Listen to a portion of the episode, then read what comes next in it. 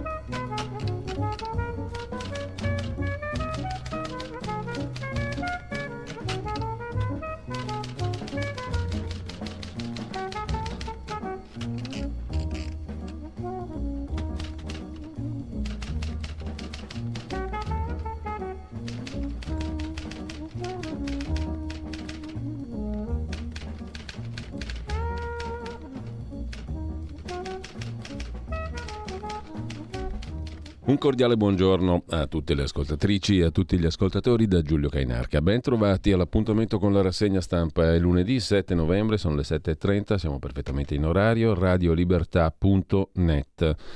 Sostienici, schiacciate lì, scoprite tutto. Ansa.it apre con la questione di questi giorni, messa in primo piano, straprimo piano da tutti, sbarcano i fragili a Catania. C'è questa nuova tipologia adesso dei migranti aspiranti profughi fragili a Catania. Scontro sui migranti a bordo, scendono donne e bambini dalle navi delle organizzazioni non governative. Dalla nave Geo Barents sono state fatte sbarcare 357 persone, a bordo ce ne sono 215 ancora. 144 hanno lasciato l'altra nave, Humanity One, 35 sono ancora là sopra, non sono stati autorizzati a scendere. Il capitano si rifiuta di ripartire, che, che ne dicano i ministri e il governo italiano. Anche il Papa ha detto che bisogna salvare le vite, ma l'Unione Europea non lasci l'Italia sola. La qualcosa ha reso felice il Premier Giorgia Meloni, un altro premier, l'ungherese Orban, dice grazie al governo italiano che protegge i confini d'Europa. Il PD va all'attacco, scrive ancora l'agenzia ANSA e chiede che il ministro Piantedosi, l'altro Matteo, riferisca in aula. Il ministro dell'interno contestato a Venezia da attivisti. Poi c'è il calcio, poi c'è il MotoGP. La qualità della vita, Trento al top, Milano al quinto posto, spaccatura netta fra nord si vive meglio, sud si vive peggio. 24esima indagine di Italia Oggi. In fondo Crotone e i soliti noti, cioè le solite città dove si vive male. Moratti si candida con il terzo polo, Calenda Renzi, alle eh, regionali lombarde. Insieme con Carlo Calenda e Matteo Renzi, dice Letizia Moratti, ho condiviso l'avvio di un percorso che mi vedrà candidata alla presidenza di Regione Lombardia. Il PD lombardo dice no, noi non la sosteniamo, no ai diktat. Sarebbe come chinare il capo da parte del PD davanti a Renzi e Calenda. Il Movimento 5 Stelle invece eh, osserva avevamo avvisato sul rischio di azione, cioè su Calenda che a Milano tra l'altro ha preso un bel sacco di voti soprattutto nelle zone dei ricchi, nelle zone ZTL a traffico limitato del centro del capoluogo lombardo alle ultime elezioni politiche. Luce e gas scatta l'allarme per la fine del mercato tutelato la denuncia di Asso Utenti, tariffe fuori controllo, 5.000 euro per il gas, eccetera. Mentre dopo Twitter, anche Meta di Zuckerberg è pronta a licenziare migliaia di persone. Lo dice il Wall Street Journal, lo anticipa il Wall Street Journal. Dopo Twitter potrebbe essere la società proprietaria di Facebook la prossima big tech a licenziare, cacciare migliaia di persone. L'annuncio mercoledì prossimo, mentre Merkel spende troppo, richiamo del Ministero delle Finanze. Nel mirino il numero di impiegati e i viaggi dell'ex cancelliera che sono ancora gravanti sul bilancio pubblico della Repubblica federale tedesca. Il Papa ha detto che si collabori tutti con il nuovo governo per il bene dell'Italia. Non dispiace, insomma, Giorgia Meloni a Papa Francesco, grazie a Bergoglio per l'invito alla concordia, ha giustamente risposto il Premier italiana. E ancora in primo piano sull'agenzia ANSA di stamani. In Iran un'altra studentessa uccisa a manganellate in testa, tanto non impressiona niente nessuno, una dottoranda di 35 anni, kurda, Nasrin Gadri, studiava filosofia a Teheran, è morta ieri dopo essere stata picchiata con un manganello dalle forze di sicurezza durante le proteste di venerdì. Tanto non importa niente a nessuno. Sempre dalla prima pagina dell'agenzia ANSA, Trump si prepara a correre nel 2024. Salviamo il sogno americano. Presto sarete molto felici, ha promesso ha promesso Donald Trump attaccando il rivale De Santis è un bigotto ma anche carezzandolo perché potrebbe essere importante tenerselo buono. Si è ucciso invece l'uomo in Italia che online si era spacciato per la fidanzata di un ragazzo, un 64enne. Si è ammazzato anche lui dopo che il giovane si era suicidato. Due suicidi per una storia assurda. Dopo la denuncia del caso del giovane morto suicida a Forlì si è ucciso anche l'uomo che aveva fatto finta di essere una donna, 64enne lui, poco più che ventenne quell'altro. Elicottero precipitato in Puglia, recuperate le prime cinque salme, e poi Kiev che rischia il blackout totale. E denuncia il genocidio energetico e allarme nella capitale ucraina a causa dei bombardamenti russi sulle infrastrutture energetiche per ora si esclude l'evacuazione di massa dalla capitale, Kherson al buio dopo un attacco ucraino alle reti elettriche. Il Wall Street Journal parla di contatti tra consiglieri della sicurezza di Biden e di Putin. Si cerca insomma di far qualcosa al fine del mitico cosiddetto dialogo. Allerta clima, gli ultimi otto anni sono stati i più caldi di sempre, al via la COP27 per l'Italia arrivata a Sharm el Sheikh la Premier Giorgia, il Premier Giorgia Meloni e poi trapianta il cuore una donna dopo 33 anni salva sua figlia. Le due donne soffrivano della stessa cardiopatia a operarle il chirurgo. Livi scrive. Ancora l'agenzia ANSA in prima pagina. Lasciamo l'agenzia ANSA, andiamo a vedere le prime pagine dei quotidiani di oggi.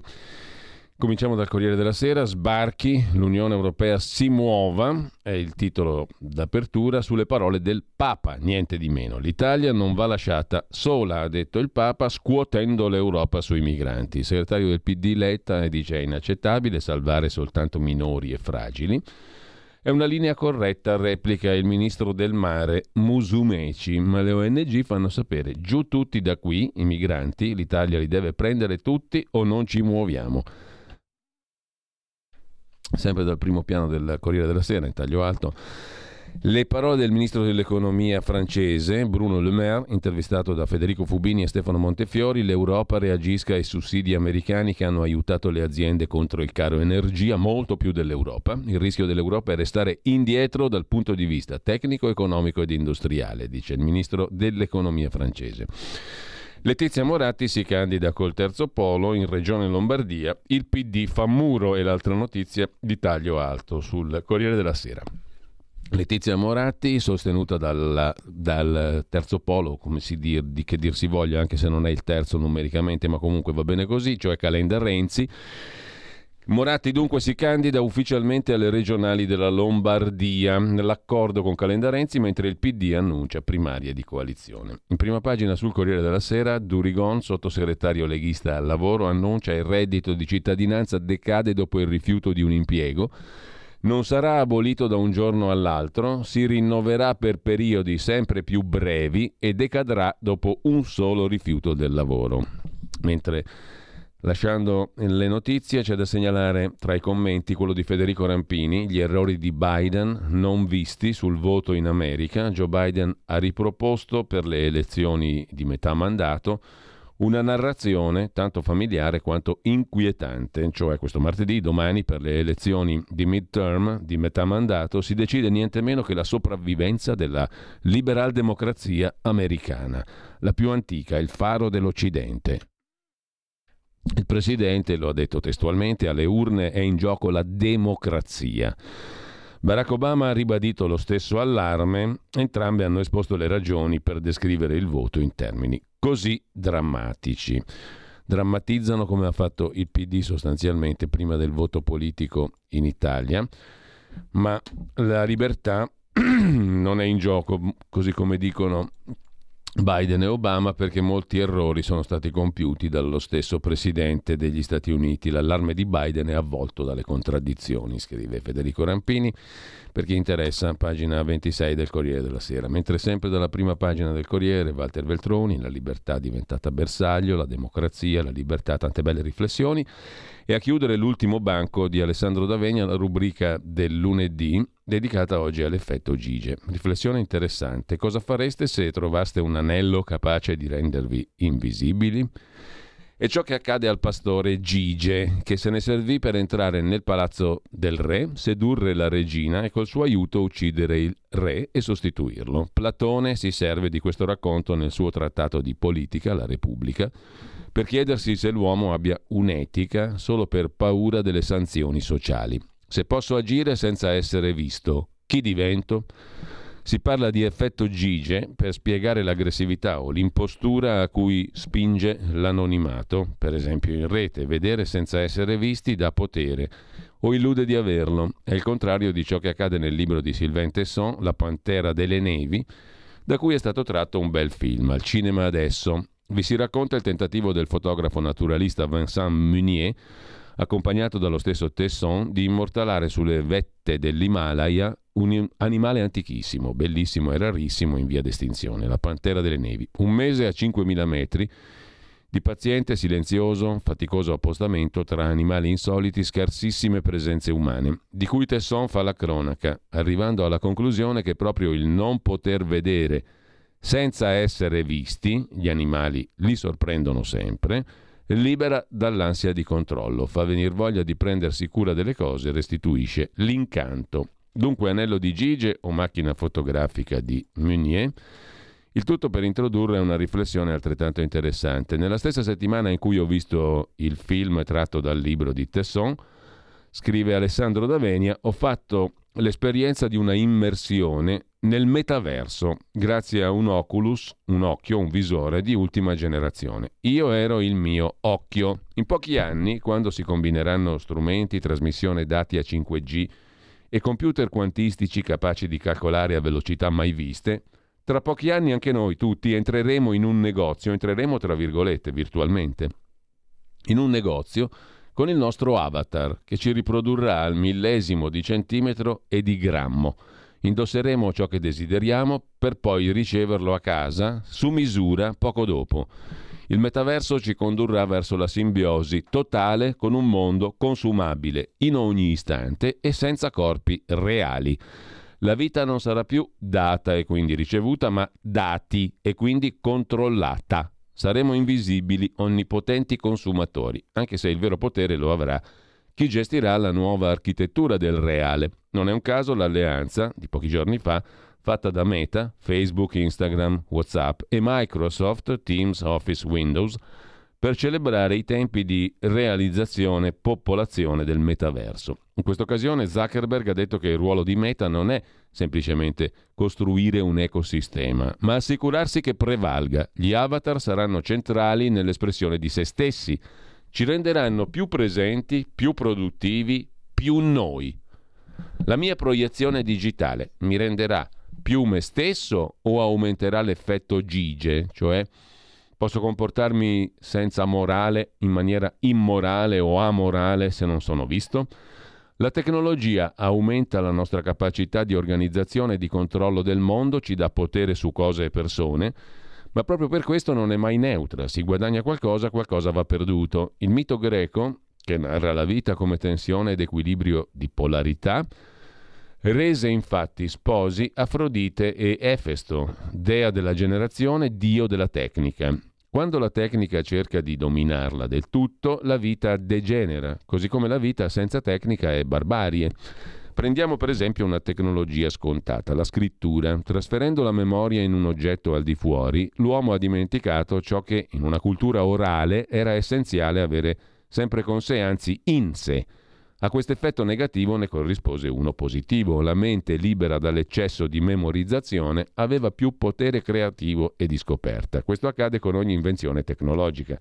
Il cambio automatico semplifica la guida, ma rende meno attenti e meno abili nel guidare. La tecnica aumenta l'uomo, ma aumentare una capacità ha sempre contro, un controeffetto sulla vita organica, più o meno ambiguo.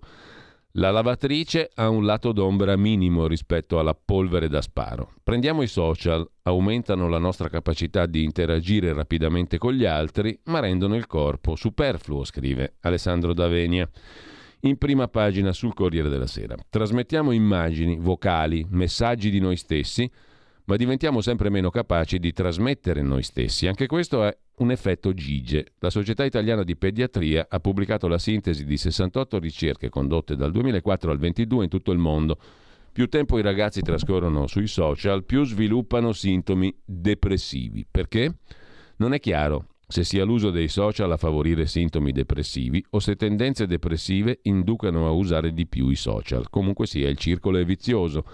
È invece sicuro che la causa del malessere deriva dalla mancanza di interazioni nel mondo reale. La sostituzione del faccia a faccia con l'interfaccia. Il nome Facebook già diceva tutto. Le grandi aziende informatiche, prosegue Davenia, visto l'uso che è stato fatto delle piattaforme di interazione digitale durante la pandemia, vogliono elevare a sistema questo modo di interagire. Il metaverso è per Zuckerberg l'evoluzione dei suoi social in un ecosistema globale, anche se gli ecosistemi in natura si danno e vanno preservati, non sono imposti, altrimenti si chiama vita in cattività. La tecnica non è mai neutra, non dipende solo da come la usi, perché crea oggetti che mettono di fronte alla vita in una posizione ben precisa. Non possiamo essere così ingenui da considerare il cellulare un oggetto neutro. È una scelta di sguardo e quindi di rapporto con il mondo. Nessuno farebbe le code la notte per accaparrarsi un telefono. Il metaverso e gli oggetti annessi e connessi ci danno il subitunque, essere subito ovunque, spazio e tempo, sinonimo di corpo, evaporano ulteriormente in rapporto continuo con i dati delle cose e non più con le cose. Lo specchio ci dirà come stiamo, come dovremo truccarci o vestirci, cosa dovremo mangiare o comprare. Si parla di tecnologia ingiuntiva, cioè ci dice cosa fare, se non chi essere. Tutto questo ha un prezzo, non solo economico, avremo tutti un visore. Il corpo materiale è rimpiazzato da uno mentale, immaginato, digitale, cioè proprio la causa dei malesseri depressivi di cui sopra. Non avere corpo ci isola, siamo in contatto ma senza tatto. E di chi saranno i diritti di questo corpo avatar? Chi ne userà i dati biometrici e comportamentali? Chi ci avrà donato l'avatar, dal vecchio profilo al tutto tondo, e creato l'ecosistema in cui vivrà. Saremo quindi presto dentro un social totale, con conseguenze tutte da scoprire. Il metaverso, poi, prosegue Alessandro Davenia, è l'architettura ideale dell'intelligenza artificiale. L'occhio che tutto vede senza essere visto realizzerà la mente alveare. Non conterà più il singolo con le sue scelte imprevedibili, ma l'analisi e la gestione dei comportamenti per suggerirci prodotti sempre più mirati. Gige non fa beneficenza. Dato che la libertà rende l'uomo fallibile, imprevedibile, L'intelligenza artificiale ci eviterà di usarla troppo, sostituendosi al nostro giudizio. Saremo più decorporati. Il corpo è ritenuto in alcuni ambienti della Silicon Valley un hardware inadeguato, obsoleto. E saremo più deliberati, cioè alleggeriti del peso delle scelte, indirizzati. Deciderà così, desidera così, risolvi così, curati così, fai così. Saremo sollevati dalla paura di decidere, dal timore di sbagliare, dal peso delle nostre azioni, dall'incertezza delle conseguenze. Sempre più ebbri di vedere senza essere visti. Saremo in realtà scrutati continuamente. Lo aveva intuito Tolkien. Sauron, creatura angelica corrotta dal potere, forgia un anello per controllare tutto e tutti, ma poco a poco diventa lui stesso l'anello. Non ha sembianze umane, ma è un gigantesco occhio onnivedente, invisibile, quindi onnipotente. Lungi dal creare un fantasy per bambini, lo scrittore più letto del XX secolo, Tolkien, dopo gli orrori di due guerre mondiali vissute in prima persona, squarciò il velo su una cultura che chiedeva salvezza solo al potere della tecnica e non a quello dell'amore, che è cura. La recente, per me deludente serie Gli Anelli del Potere, ispirata ai racconti precedenti il suo capolavoro Il Signore degli Anelli, avrebbe dovuto narrare proprio questo. Soltanto rinunciando a oggetti che dominano del tutto la vita, l'uomo esercita il vero potere, la parola, l'ascolto. Infatti solo l'alleanza tra popoli diversissimi, ma ognuno con qualcosa di unico da dare agli altri, come elfi, hobbit, nani e umani, consente di salvare, cioè creare la terra di mezzo. Una certa tecnologia, conclude Davenia, spinge nella direzione dell'eliminazione di ciò che è caduco, fallibile, il corpo e la libertà, cioè la nostra capacità di patire, sentire la carne del mondo e degli altri come nostra, ricevere senza consumare, prendersi cura. Non abbiamo pazienza, parola che viene dalla stessa radice di patire e di passione. Senza pazienza perdiamo la passione per la vita. Nel suo libro, Sull'attesa della pantera, Tesson scrive Avevo imparato che la pazienza era una virtù suprema, la più elegante, la più dimenticata. Aiutava ad amare il mondo prima di avere la pretesa di trasformarlo. Invitava a sedersi davanti al palcoscenico per godersi lo spettacolo, anche solo il fremito di una foglia. La pazienza era la reverenza dell'uomo per ciò che è dato. Quale dote permetteva di dipingere un quadro, comporre una sonata e una poesia? La pazienza, Essa procurava sempre una ricompensa. Aspettare era una preghiera, qualcosa stava arrivando e se non arrivava niente voleva dire che non avevamo saputo guardare. Senza pazienza, osserva e conclude Alessandro Davenia, si è spossessati di se stessi, si è in balia del potere che crediamo di avere o che altri hanno su di noi. Presto esulteremo per l'uso dei visori nella didattica. Sarà un ausilio straordinario per immergersi virtualmente nella Roma antica o nell'apparato circolatorio. Spero che nel frattempo troveremo anche il modo di aumentare la capacità di ricevere ogni cosa del mondo come parte di noi stessi, guardandoci negli occhi, facendo una carezza, dicendo una parola, lasciando essere le cose e le persone, con pazienza, cioè con passione. Compassione è una parola sola. Il metaverso, che bello, avremo la possibilità di andare ovunque se, virtualmente, provare, per mica tanto virtualmente, anche di comprare, perché questo è un altro aspetto interessante, comprare, spendere, comprare tante belle cose viaggiando virtualmente in tutto il mondo. Dal Corriere della Sera passiamo a vedere le altre prime pagine a nastro veloci perché abbiamo perso fin troppo perso. Non so se perso o guadagnato, ciascuno darà il suo giudizio. Lo spirito della piazza cerca un corpo politico, è il titolo del quotidiano Domani. La manifestazione per la pace ha messo insieme energie che i partiti non possono più trascurare. Il Fatto Quotidiano apre più o meno sulla stessa cosa. La piazza della pace unisce sinistre, 5 Stelle e cattolici. Poi stasera a Report Invece la questione di Telecom Italia e mm, di Andrea Pezzi, milioni da Telecom, affari con tre renziani e con Deborah Bergamini, una società con Serra, Bianchi e Landi, insomma gli affari del terzo polo, diciamo così, in odore di Forza Italia. Andrea Pezzi era noto qualche decennio fa per essere uno dei VJ più famosi dell'epoca, adesso fa tutt'altro, fa affari, è diventato grande. Dopo la marcetta a Milano che usava Kiev da piedistallo per Calenda e C, Moratti si candida in Lombardia con Azione Italia Viva, scrive. Nella frase del giorno il Fatto Quotidiano, il PD chiede le primarie di coalizione. Sì, ma quale coalizione? Sempre dalla prima pagina poi del fatto con Mediapart, la testata francese, la collaborazione del lunedì, midterm e aborto, la Pennsylvania è l'ultima trincea per Joe Biden, lo stato dove i trampiani puntano sul pro-life. I nostri affari con l'Egitto della COP27 e di Regeni, ancora in prima pagina sul fatto, e poi non serve più metano, Meloni sdogana le trivelle quando il gas è in declino. E a proposito di gas e di riserve, oggi alle 12.30 mh, manderemo in onda una puntualizzazione basata sui dati del Ministero dello Sviluppo Economico fatta da Maurizio Bolognetti, molto interessante mh, sulla questione del gas, delle riserve, delle trivellazioni in Italia con dati ufficiali del Ministero dello Sviluppo Economico. Mentre prima c'è un'intervista altrettanto interessante a un sindaco che ama la sua terra, scoprirete anche cosa sono le misule, una cosa meravigliosa, tra l'altro, un manufatto, una capacità dell'uomo di adattare l'ambiente e viceversa, di adattarsi all'ambiente, e um, con un sindaco che ama il suo paese, Castelluccio Superiore Potenza. E si parla però anche di mancanza di medici, problema che, che, che assilla tutta Italia, come vedremo tra poco. Intanto dalle 12 in avanti, i due servizi di Maurizio Bolognetti qui su Radio Libertà.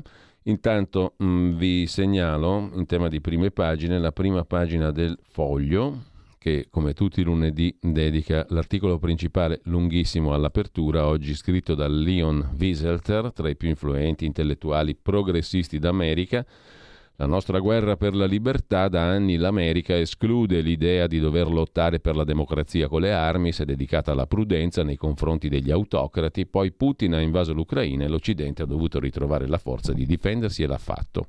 Insomma, non è che l'America abbia dimenticato l'uso delle armi, dal Kosovo alla Libia. La storia anche recentissima direbbe tutt'altro, ma comunque così la vede il foglio e il suo autore, Wieselter. Il giornale apre la prima pagina con il Papa che sta con la Meloni, la Meloni. Il Bergoglio sta con la Meloni. Svolta sull'immigrazione, Francesco difende il governo italiano. Salverà vite umane, ma l'Europa non lo lasci solo. Anche il Ministero dell'Interno, l'altro Matteo Piantedosi, dice una battaglia di principio. La sinistra insiste con la retorica e le ONG rifiutano però di ripartire fanno ricorso contro il decreto. Poi vedremo i due articoli di Fausto Biloslavo e Gian Michalessin. Gli insopportabili, la rubrica di Luigi Mascheroni oggi si occupa di Abubakar Sumahoro, il sindacalista neoparlamentare salvatore dei democratici. Un'intervista al ministro della cultura, San Giuliano, chiederò alla RAI di fare una fiction su Montanelli e poi il terzo polo che ricicla l'ex berlusconiana Letizia. Moratti, il giallo del colloquio tra Giorgia Meloni e Al-Sisi a una COP27 sul clima che si annuncia fallimentare. Giorgia Meloni potrebbe incontrare il presidente egiziano. È giallo su questo incontro pressing degli Stati Uniti sull'Ucraina, Zelensky apra a Putin, perché se no gli altri paesi occidentali rischiano di raffreddarsi molto sul sostegno all'Ucraina. Le otto sfide che spaventano Biden e i democratici nel voto di midterm e poi Twitter di Musk, che perde già utenti con le spunte blu a pagamento. Questo sul giornale. Dal giornale passiamo velocemente al quotidiano nazionale, giorno nazione, resto del Carlino. Sbarcano i migranti ma è già caos, è il titolo d'apertura. Il governo fa scendere dalle navi delle ONG soltanto donne, bimbi e fragili.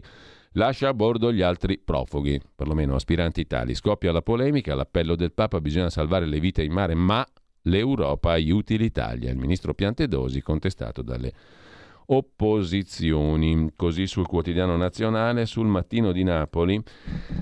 In prima pagina le parole del Papa che fanno titolo oggi l'Unione Europea non lasci sola l'Italia, gioisce la Meloni a proposito delle parole del Bergoglio, ucciso invece dopo una lite davanti alla moglie perché aveva fatto da, piace- da pacere scusa, a Castelvolturno un barbiere trentottenne accoltellato per un paio di occhiali rotti, fermati padre e figlio, la rissa col fratello della vittima. Dopo il coinvolgimento del figlio in una rissa, uccide a coltellate un trentottenne che aveva fatto da pacere. Luigi Izzo, barbiere di Castelvolturno, a sua volta padre di tre figli, è stato ammazzato davanti alla moglie da un 53enne meccanico incensurato, fermato insieme col figlio di 27 anni. Dal Mattino passiamo al Messaggero di Roma che mette in prima pagina anche una notizia che riguarda il fisco, detrazioni ridotte a chi guadagna di più per pagare la flat tax, nessuna modifica per i redditi più bassi, super bonus da 5 a 7 anni per incassare i crediti, minori detrazioni per chi guadagna di più, il governo riordinerà le spese fiscali, l'intenzione di mettere mano alle detrazioni e alle deduzioni che riducono le tasse è contenuta nel rapporto programmatico sulle spese fiscali nell'ambito di un lavoro tecnico già da tempo iniziato per consentire il via libera alla flat tax. Dopo i 120.000 euro di reddito, stop agli sgravi del 19%, super bonus da 5 a 7 anni per incassare i crediti. Insomma, anche i ricchi piangeranno sotto il governo della destra mentre Tridico, presidente dell'Inps, apre alla questione della revisione del reddito di cittadinanza. Giustissimo rivedere il reddito di cittadinanza, ha detto il presidente dell'Inps. Sono d'accordo con la riforma. Il reddito va rivisto, deve andare solo a chi ne ha diritto.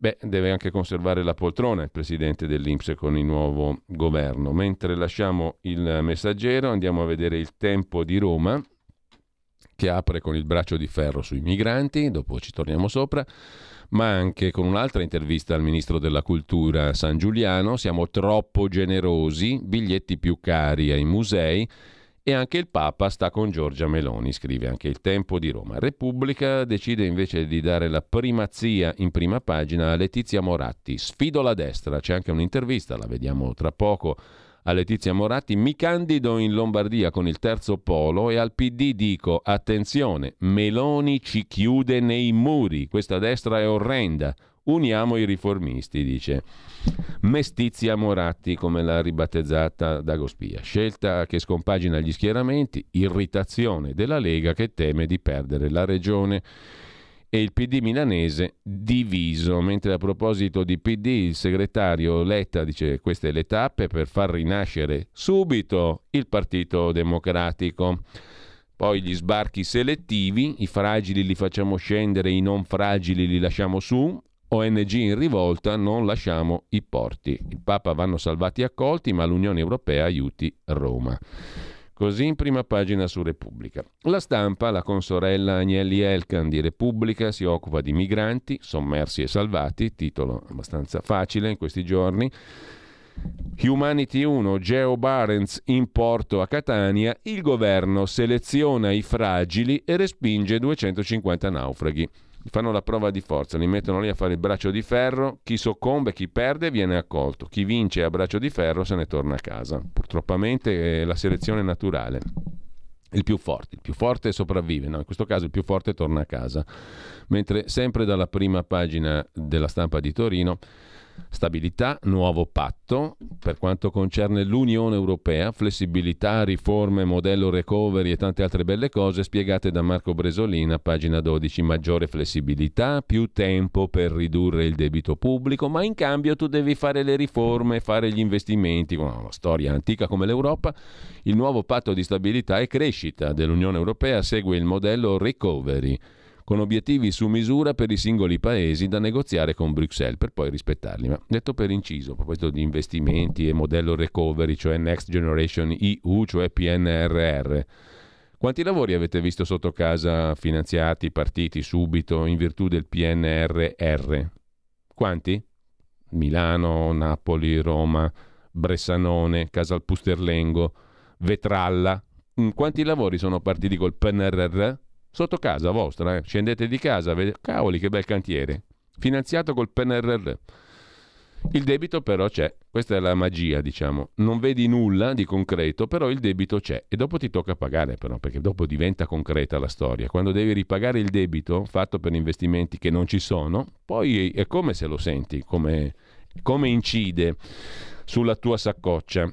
Mentre sempre dalla prima pagina della stampa, che c'è di interessante? Il Papa che bacchetta l'Unione Europea, l'abbiamo capito, il Papa è diventato un meloniano e poi le pandemie nel mondo senza respiro. A parlare David Quammen, giornalista scientifico, che era stato citato più o meno a proposito come anticipatore del um, Covid, ne aveva parlato per primo all'inizio di settembre, gli scienziati dell'Università della Florida, settembre questo, eh, hanno confermato che un delfino, la cui carcassa è stata trovata a marzo in un canale lungo la costa del Golfo, presentava un tipo di influenza aviaria altamente patogeno. Prepariamoci alla prossima.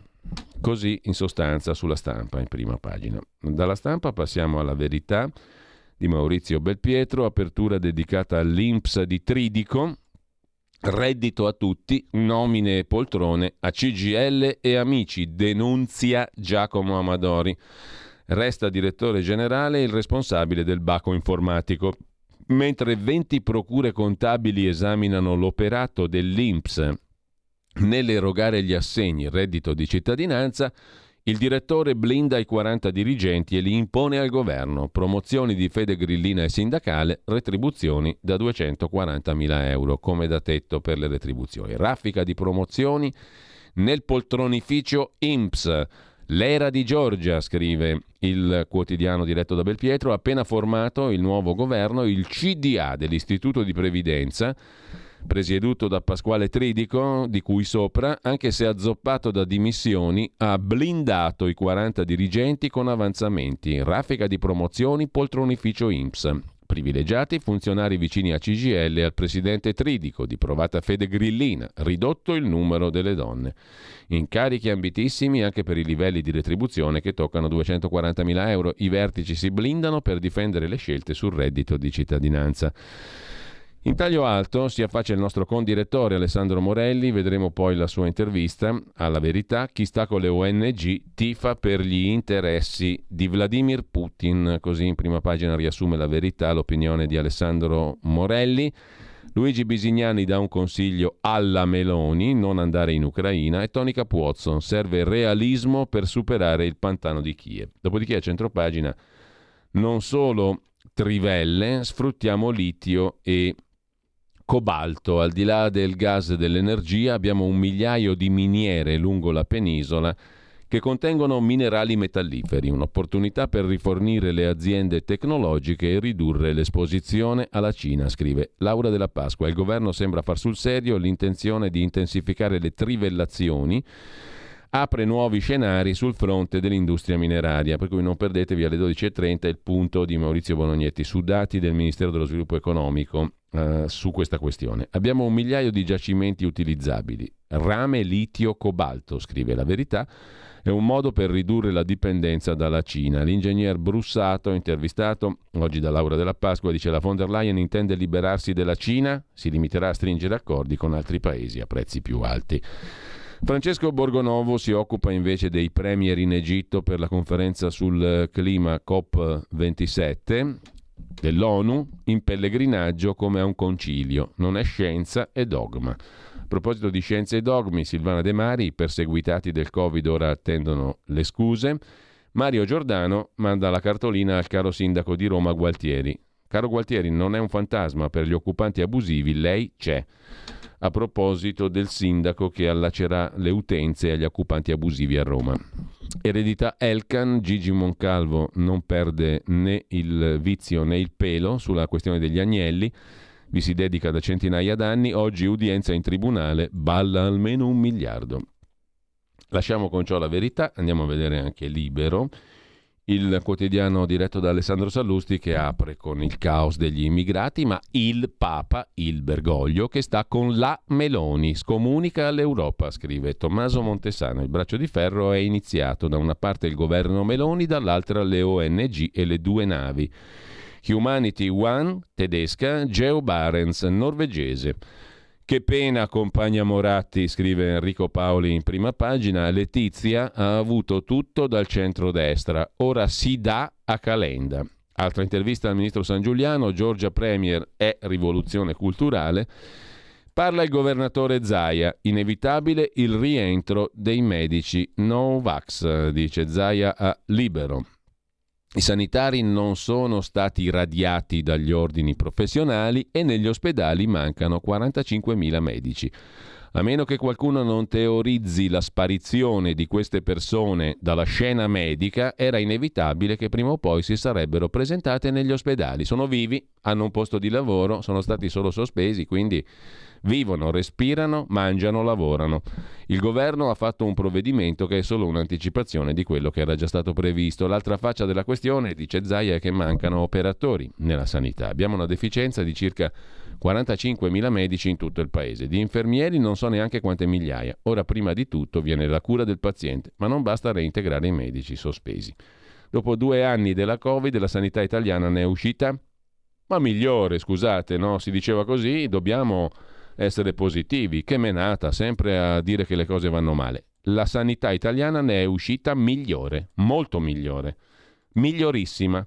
Lasciamo con ciò la prima pagina di Libero, andiamo a vedere anche il 24 ore di oggi, il quotidiano della Confindustria del lunedì apre con il tema della lotta ai falsi, Made in Italy, la rotta delle merci contraffatte dall'Asia all'Europa. Dal 2019 l'agenzia delle dogane, Minenna, ha sequestrato 9,5, Minenna è il presidente, che noi conosciamo benissimo perché l'avete sentito tante volte a colloquio con Pierluigi Pellegrini, oltre la pagina, comunque l'agenzia delle dogane ha sequestrato 9 milioni e mezzo di capi di imitazione di prodotti italiani. Bene, bravi bis. A nord-est le città più attente al green, Bolzano, Trento e Belluno sono le prime in classifica per comportamenti virtuosi. È il profondo nord-est il protagonista dell'edizione 29 della ricerca intitolata Ecosistema urbano, l'indagine condotta da Lega Ambiente e Ambiente Italia in collaborazione col Sole 24 ore sulle performance verdi dei capoluoghi di provincia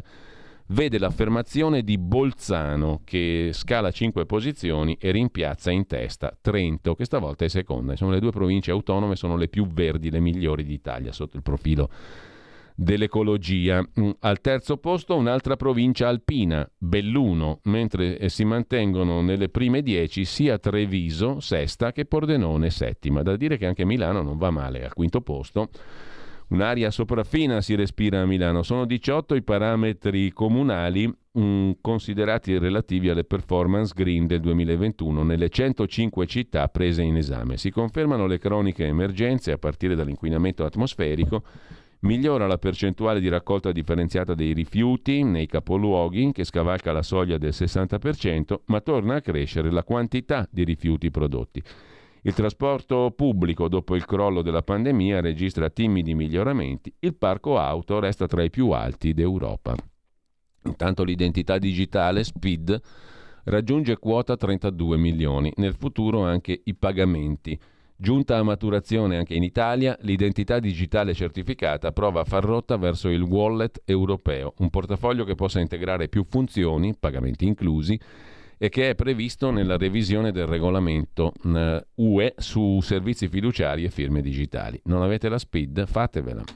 Contanti verso la soglia più alta, ma restano limiti su POS e bonus, scrive ancora il quotidiano della Confindustria. Andiamo a vedere anche Italia Oggi 7 di Marino Longoni. Sulla classifica del benessere, anche qui l'apertura, vince Trento, il rapporto sulla qualità della vita 2022 in Corona, la città altoatesina, seguita da Bolzano, Bologna, Firenze, ultimi posti della classifica per Siracusa e Crotone. Un'altra indagine è la classifica annuale di Italia Oggi dell'Università La Sapienza di Roma in collaborazione con Cattolica Assicurazioni del Gruppo Generale. 24esima edizione della classifica annuale di Italia Oggi, Trento riguadagna il primo posto mm, e, e mm, grazie agli eccellenti piazzamenti conquistati in quasi tutti gli ambiti considerati è nel gruppo di testa in otto dimensioni su nove, la città di Trento.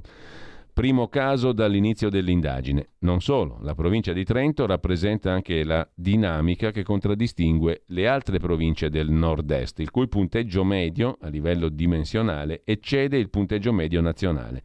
Stesso discorso ma all'opposto per Crotone, anche quest'anno ultima classificata, che identifica le province del Mezzogiorno con criticità in molti degli aspetti relativi alla qualità della vita, questo è il tema. La provincia è nel gruppo di coda in sei dimensioni su nove. E poi su questo c'è il commento del direttore Marino Longoni, un'Italia sempre più divisa in due per quanto riguarda la qualità della vita. Adesso andiamo a vedere alcuni degli argomenti e degli articoli di oggi. Vi segnalo sul quotidiano, sul settimanale, anzi tempi.it, un bel pezzo di Gianluca Salmaso sulla questione del gas. È presto per parlare di calo strutturale delle bollette. Difficile liberarsi interamente della dipendenza da Mosca. Draghi ha gestito male l'inizio della crisi energetica. Il futuro è incerto, bisogna intervenire sui tassi. Parla con Tempi Gian Claudio Torlizzi, esperto di materie prime e fondatore della società di consulenza T-Commodity. Sulla questione energia, economia, gas, da segnalare anche l'intervista sul giornale di oggi, a pagina 7, a Davide Tabarelli. Il gas, bene le trivelle, ma ci serve il nucleare, dice il presidente di Nomisma Energia. Due anni per raddoppiare la produzione di metano. Le rinnovabili sono insufficienti per sostituire le fonti fossili. Non dobbiamo attenderci granché neanche dal gas italico, diciamo così. Felice Manti eh, segue sul, sul, segue l'intervista Tabarelli segue il pezzo di commento, di analisi di Felice Manti, fusione o fissione, reattori piccoli oppure ibridi, tutte le ipotesi sul tavolo del governo per avere energia a basso costo. A proposito di energia e di Piemonte, in questo caso sulla stampa di Torino, in cronaca locale le parole del presidente della regione Piemonte Alberto Cirio che dice sì al nucleare perché le nostre aziende non sono più competitive. Oggi i benefici vanno solo ai francesi, i rischi sono per tutti. Il modello usato per la ricostruzione del ponte Morandi per accorciare i tempi, per costruire centrali nucleari. Poteri speciali non per noi governatori, ma per chi deve fare le cose. L'Europa deve abbattere i muri ideologici che hanno fatto sì che l'Italia rimanesse indietro. Se affidi una centrale a un commissario con pieni poteri, la costruisci nel giro di due anni. Quindi sì all'opportunità del nucleare. Sul tema dell'energia e delle materie prime vi segnalo anche il pezzo di Luca Piana su Affari e Finanza di Repubblica, litio, cobalto e rame è il tallone d'Achille dell'auto elettrica. La trattativa, tentata da Tesla per rilevare il 20% del colosso minerario Glencore, dimostra che i produttori temono di avere problemi crescenti nel reperire i minerali necessari per i motori a batteria, un'emergenza su cui la geopolitica pesa sempre di più.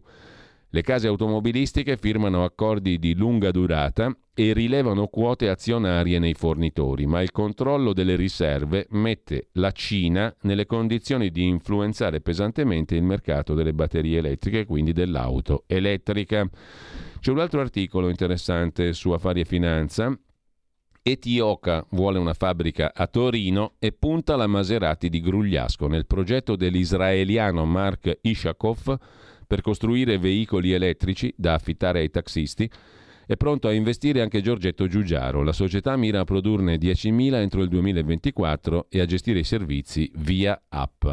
I piani di produzione già definiti, i primi 10.000 taxi elettrici saranno in circolazione entro fine 2024. L'anno successivo ne usciranno dalle fabbriche 45.000 per arrivare a 100.000 nel 2027 dopo che è stato svelato il primo prototipo di taxi sviluppato dal gruppo Etioca, realizzato dalla torinese Coggiola, una blasonata carrozzeria acquistata dagli israeliani con sede a Gibilterra, i preordini hanno superato quota 90.000. Non male per un prodotto che nelle sue linee ancora non esiste e su cui stanno mettendo le mani Giorgetto Giugiaro e il figlio Fabrizio è un primo indizio della fattibilità del progetto. I due designer sono pronti a realizzare, investendo risorse, un centro di sviluppo ad hoc insieme al fondatore della società, l'israeliano Mark Ishakov, che in vita sua ha già portato avanti diverse iniziative come la produzione in Cina di tastiere multilingue per passare da un carattere all'altro grazie a tecnologia LED e poi ha sviluppato lo schermo LED più sottile al mondo per pubblicità sui tetti dei taxi. Ed è così che si è avvicinato al mondo dei taxi, appunto, e a Torino in questo caso. Mentre, tornando alle questioni più generali, vi segnalo sul sussidiario.net, sempre in tema di energia e gas, i numeri. Cosa dicono le sanzioni alla Russia? Dicono che ci guadagnano Mosca e gli Stati Uniti, non certo l'Europa, scrive Giuseppe Gagliano. Le sanzioni economiche non hanno finora danneggiato la Russia come si aspettavano le istituzioni internazionali, anzi rischiano di creare danni a livello globale. Sulla questione della COP27, su tempi.it, un pezzo di Bjorn Lomborg va in scena la grande truffa dei paesi ricchi ai danni dei paesi poveri. C'è un surplus di ipocrisia quest'anno al vertice globale sul clima il vertice COP27 Nazioni Unite, con il mondo sviluppato a fare prediche all'Africa sull'energia green, mentre da fondo alle riserve di gas, petrolio e carbone, la truffa dei paesi ricchi ai danni dei poveri. Stesso tema su Libero, se ne occupa Maurizio Stefanini, pagina 8, follia ecologista, ci tocca risarcire i danni climatici a chi inquina di più al mondo. COP27 propone di versare 340 miliardi all'anno ai paesi in via di sviluppo, tra cui anche le superpotenze superinquinatrici India e Cina. Il primo ministro indiano non sarà alla COP27, ma l'India, secondo paese più inquinante al mondo dopo la Cina, si pone alla testa dei paesi che battono cassa per ricevere aiuti. La Cina, la nazione che inquina di più al mondo, è il secondo paese al mondo per PIL nominale, ma viene considerata un paese in via di sviluppo e quindi ci tocca risarcire i danni climatici a chi inquina di più al mondo. Per quanto concerne invece il tema dei migranti, assalto alle coste italiane, vi segnalo i due articoli sul giornale di Fausto Biloslavo e Gianni Calessin. Il primo dedicato alle due navi in porto che sfidano l'Italia. Devono sbarcare tutti. Il Viminale non cede e si fa una battaglia di principio. Il capitano che vuole emulare Carola Racchete, le ONG che nel loro mondo alla rovescia danno ordini agli stati, ai governi e falangi di avvocati pronti alla battaglia legale. A Catania va in scena lo sbarco dei fragili, tra virgolette, dalle navi dei talebani dell'accoglienza e il rifiuto di riprendere il largo con gli altri rimasti a bordo, scrive Fausto Biloslavo sul giornale, pagina 2. Il governo però non intende mollare, la battaglia è di principio, fanno sapere dal Ministero dell'Interno, non tanto se sbarca un migrante in più o in meno, ma per dare un messaggio forte all'Europa, diverso da quello del governo precedente, che alla fine concedeva sempre il via libera alle ONG. L'apertura della Francia al ricollocamento di una quota di migranti è una prima risposta. Ancora più importanti, ancor più importanti eh, eh, da sottolineare, le parole del Papa che chiedono all'Europa di non lasciare sola l'Italia. Spiegano dal Viminale, cioè più importante di Macron, il Bergoglio. Le ONG non hanno alcuna intenzione di far ripartire le loro navi con i migranti, che non dovrebbero scendere, ma questa è la linea del Piave verranno denunciati i comandanti all'autorità giudiziaria, spiega la fonte di governo, e se non fosse efficace si interverrà con una nuova norma ad hoc. Chi è in prima linea, scrive Biloslavo, ammette che alla fine si rischia che sbarchino tutti. La palla dovrebbe passare alla Guardia di Finanza, alla Polizia del Mare che su ordine della magistratura potrebbe sequestrare le navi che non rispettano l'ordine di andarsene, facendo di fatto scendere i migranti. Se così non fosse, interverrà il governo con un nuovo decreto. L'ultimo scontro con le ONG è iniziato nella notte fra sabato e domenica, quando la nave Humanity One dei talebani dell'accoglienza tedeschi attracca a Catania. Il decreto intergovernativo recita solo per il tempo necessario a sbarcare minori, donne in difficoltà e disabili, cioè i fragili. Alla fine sono stati fatti scendere 144 migranti, compresi 102 minori, in gran parte non accompagnati. A loro penseranno i comuni con grandissima gioia dei bilanci comunali e dei sindaci. Le operazioni di selezione, considerate illegali e inumane dalle ONG vengono svolte dai medici di USMAF, cioè gli uffici della sanità marittima italiana. Sicuramente non è possibile accedere a bordo, accertare, chiedo scusa, a bordo l'età dei minori che si dichiarano tali, ma potrebbero avere più di 18 anni. Sulla nave Humanity sono rimasti in 35. Alle 11.30 di ieri è stato intimato alla nave di lasciare il porto con i migranti, ma il capitano Joachim Ebeling ha rifiutato, come se fosse normale sulla falsariga di Carola Racchete, la passionaria tedesca, tanto amica di Salvini, che aveva addirittura forzato l'ormeggio alla banchina con una nave delle ONG. Non posso lasciare il porto di Catania, ha annunciato il comandante Ebeling, l'emulo della Racchete. Sarebbe contro le leggi andare via con i sopravvissuti. La Procura di Catania ha aperto un'inchiesta sulla possibile presenza di scafisti sulla nave Humanity 1, ma il comandante ha già fatto sapere di aver fatto ricorso al Tribunale civile. Si preannuncia una guerra a carte bollate. Sulla banchina una trentina di attivisti di sinistra ha accolto la nave gridando tutti liberi e tutte libere. Il parlamentare Agit Prop, Abubakar Sumahoro, pure lui in porto, ha confermato che i legali del gruppo Avvocati dei diritti umani sono all'opera. Lo stesso copione riguardava la nave Geo Barents di Medici Senza Frontiere, attraccata ieri a, Miga- a Catania 572 migranti sopra.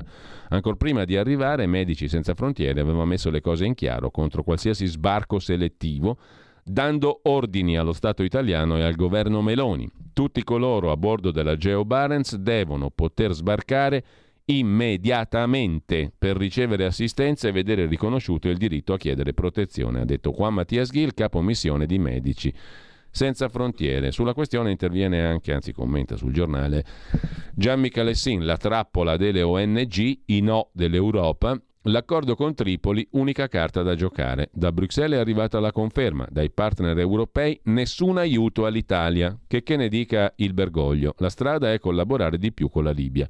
L'incognita Erdogan. È un bel trappolone, scrive Michele Sin, ordito con la collaborazione, mai ammessa quanto evidente, di ONG e amici europei. Il governo nella fretta rischia di uscirne male, di spararsi nei piedi. Il primo colpo fuori bersaglio è già partito, scrive Michalessin. Lo dimostrano i 145 migranti sbarcati dalla Humanity One a fronte dei soli 35 rimasti a bordo. Uno smacco su cui rischiamo il bis se, come minaccia un comandante emulo di Carola Rachete, la nave tedesca non lascerà il porto di Catania. Cosa facciamo? La bombardiamo? Ovviamente il governo merita qualche attenuante. Un esecutivo arrivato al potere promettendo di cambiare le regole degli sbarchi non poteva stare a guardare, soprattutto dopo una settimana in cui il meteo ha garantito l'approdo di oltre 5.000 migranti. Una cifra insopportabile per un governo chiamato a garantire le promesse elettorali e un'accoglienza civile. Basti tornare a luglio 2007 per capirlo, 2017 chiedo scusa per capirlo. Allora il ministro del PD, Marco Minniti, costretto a confrontarsi con 12.000 sbarchi in due giorni, parlò di rischio per la tenuta democratica del paese. Oggi le cifre sono inferiori e la democrazia è in mani sicure, ma di certo sarà impossibile garantire dignitosa ospitalità a tanti irregolari.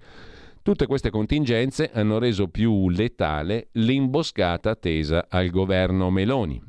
L'agguato, scattato non appena Giorgia Meloni si è presentata a Bruxelles, è stato scandito dal no della Germania e della Norvegia alla legittima richiesta di farsi carico dei migranti recuperati da due navi, Humanity One e Ocean Viking, registrate giusto appunto in Germania e in Norvegia. Due no inaccettabili in virtù di un diritto marittimo che assimila le navi al territorio di cui battono bandiera. Da quel momento però la sconfitta è stata inevitabile. I melliflui sorrisi regalati alla Meloni dalle autorità europee hanno evidenziato l'egoismo di 26 partner europei concordi nel considerare le organizzazioni non governative lo strumento migliore per scaricare sull'Italia il peso dell'immigrazione irregolare.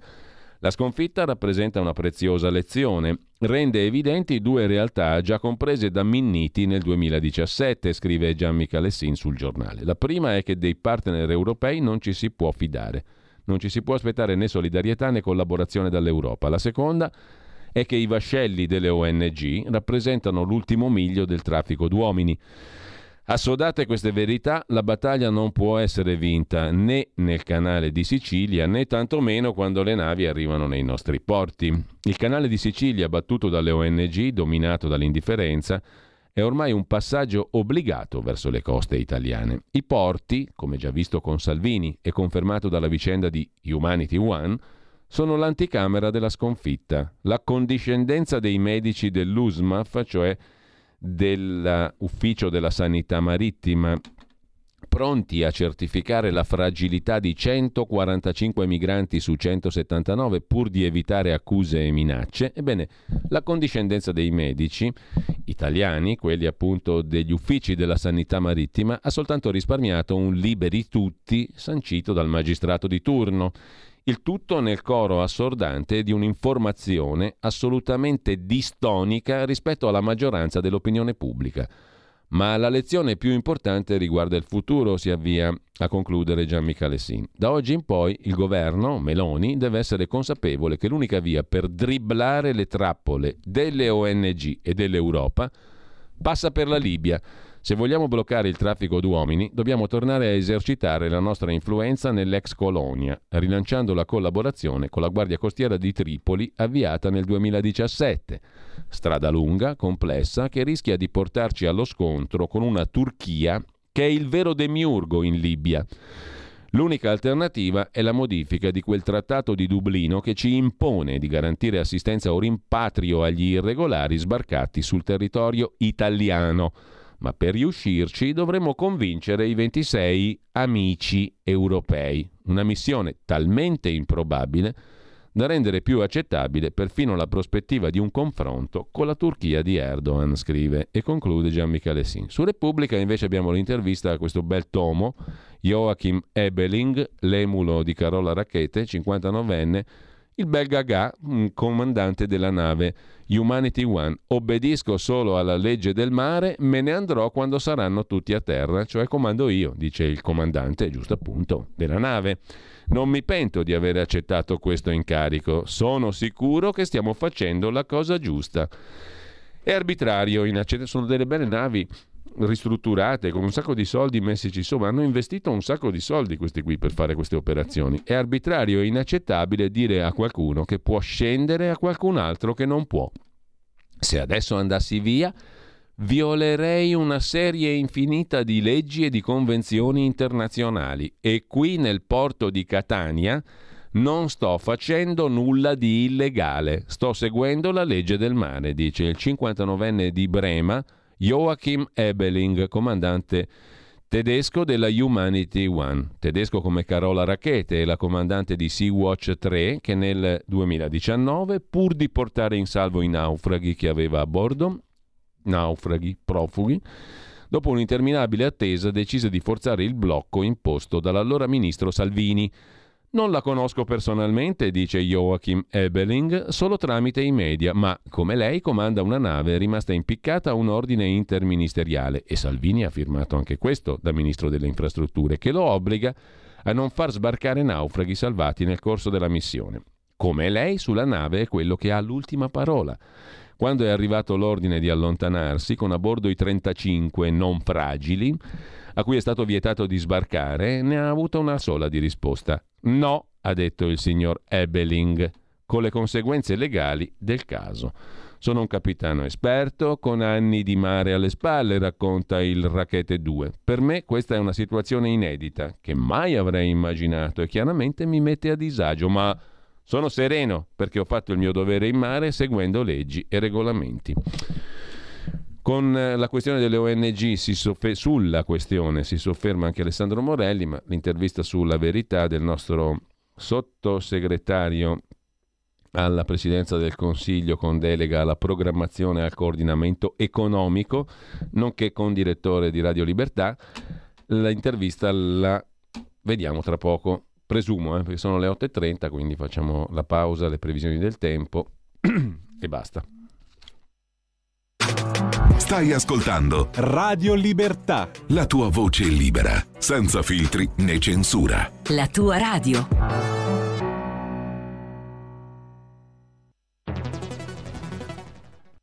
C'è chi te la racconta sbagliata e chi te la racconta male. C'è chi te la racconta tagliata chi te la racconta al contrario e chi non te la racconta affatto.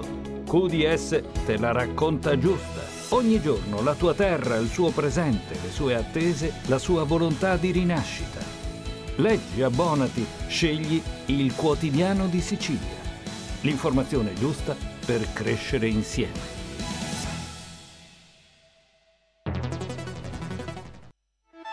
Stai ascoltando Radio Libertà, la tua voce libera, senza filtri né censure, la tua radio.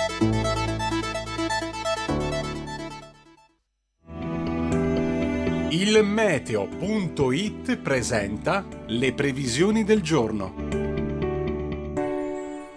Pressione in aumento sull'Italia dopo l'allontanamento del vortice ciclonico che ha influenzato il tempo negli ultimi giorni. Al mattino sole prevalente sul nostro paese, da nord a sud, con più nubi peraltro sui settori orientali. Da segnalare ancora qualche fenomeno sparso sulla Puglia e sulla Sicilia settentrionale. Nel pomeriggio la situazione non è destinata a cambiare in maniera rilevante, clima più caldo di giorno, fresco invece la notte e al primo mattino. Per ora è tutto da ilmeteo.it dove il fa la differenza anche nella nostra app. Una buona giornata da Lorenzo, te dici. Avete ascoltato le previsioni del giorno.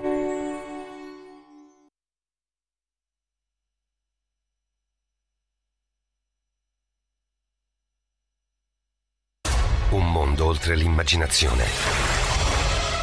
Un viaggio oltre ogni confine comincia l'avventura. Hai solo un'ora. Con Vincent. Movie Time. Ogni sabato dalle ore 16. La prossima volta che vai in vacanza, sia così gentile da farci sapere dove va. Se ti dicessi dove vado, non sarebbe una vacanza.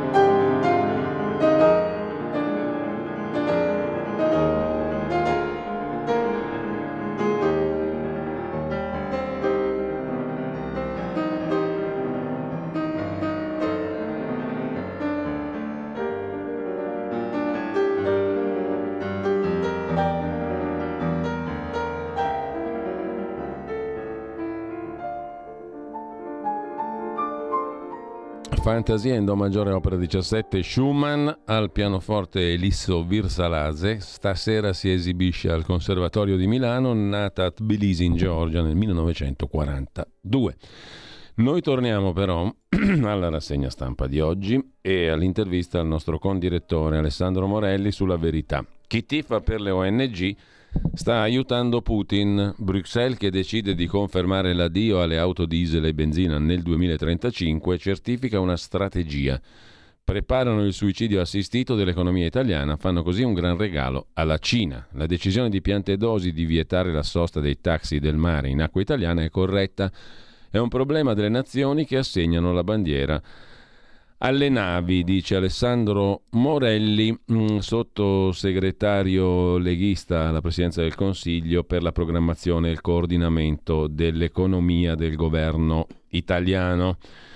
E sul tema mm, del, di un'altra questione di questi giorni vi segnalo invece l'articolo di Federico Punzi su Atlantico Quotidiano non è attac- sotto attacco in Italia il diritto a manifestare, la storia del decreto Rave e compagnia bella, è sotto attacco la proprietà privata e lo ha dimostrato il sindaco di Roma. La reazione scomposta alla norma anti-rave in totale disprezzo della proprietà, che quella norma garantisce, e invece il regalo del sindaco Gualtieri agli occupanti. Tutto ciò dimostra quale sia la nostra vera emergenza giuridica. Il sindaco Gualtieri ha fatto un regalo vero e proprio agli occupanti abusivi. Sul tema della politica economica si sofferma su Start Magazine, startmag.it, come sempre Giuseppe Liturri. Il governo Meloni gioca in difesa con la nota di aggiornamento del documento di economia e finanza, la NADEF cosiddetta, ecco perché. La speranza non è una strategia, tutti i numeri e le prospettive della NADEF nell'analisi di Giuseppe Liturri, realista storico, diciamo così, in tema di economia e non ottimista superficiale. Sulla questione economica vi segnalo anche l'ottimo pezzo di Sandro Iacometti su Libero, pagina 9.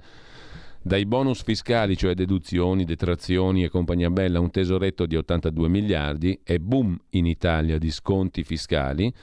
Il governo è al lavoro per rivedere le agevolazioni fiscali, appunto deduzioni, detrazioni e balle varie che dal 2019, prima della pandemia, sono aumentati di 21 miliardi, perché la politica dei bonus è stata perseguita sia da Giuseppe Conte che da Mario Draghi, sostanzialmente. quindi rivedere questo capitolo, che scontenterà molti se si fa per bene, naturalmente porta 82 miliardi di tesoretto, cioè tesoretto si fa per dire, insomma, si può risparmiare 82 miliardi o comunque rivedere bon, de, bonus, detrazioni e deduzioni per 82 miliardi. Storia vecchia come il cucco, anche questa, vedremo cosa succederà. Mentre sempre mh, dalla pagina economica, già che ci siamo, vi cito su uh, Affari e Finanza, l'inserto del lunedì di Repubblica, pagina 4, la questione dei prezzi e dei salari, cioè l'inflazione e le retribuzioni oltre 500 contratti scaduti, mentre gli stipendi restano al palo, non crescono. Nel settore privato oltre 6 milioni di lavoratori attendono il rinnovo del contratto, in media per quasi tre anni. Crolla il potere d'acquisto, intanto il carrello della spesa sale di prezzo del 12,7%, le retribuzioni dell'1,1%, cioè inflazione più 12, salari più 1. Fate voi quattro conti della serva. In Piemonte intanto, questo ve lo segnalo invece dalla nuova bussola quotidiana, il pezzo della professoressa Anna Bono, in Piemonte una legge per ridurre i casi di minori allontanati. Se ne è parlato anche settimana scorsa di casi di questo tipo. Il Consiglio regionale del Piemonte ha approvato un disegno di legge chiamato Allontanamento Zero, che mira a offrire maggior supporto alle famiglie d'origine per evitare quanto più possibile di affidare minori a estranei, con aiuti economici e altre misure per favorire il diritto naturale del minore a crescere nella propria famiglia. Mentre sul tema mm, della nave degli immigrati del comandante come la racchete Joachim Ebeling si sofferma il neo ministro Nello Musumeci, ministro per il Sud e per le politiche del mare battono bandiera tedesca, si rivolgano a Berlino perché accolga i migranti. Adesso voi da 1 a 100, secondo voi quanto successo avrà questa linea governativa?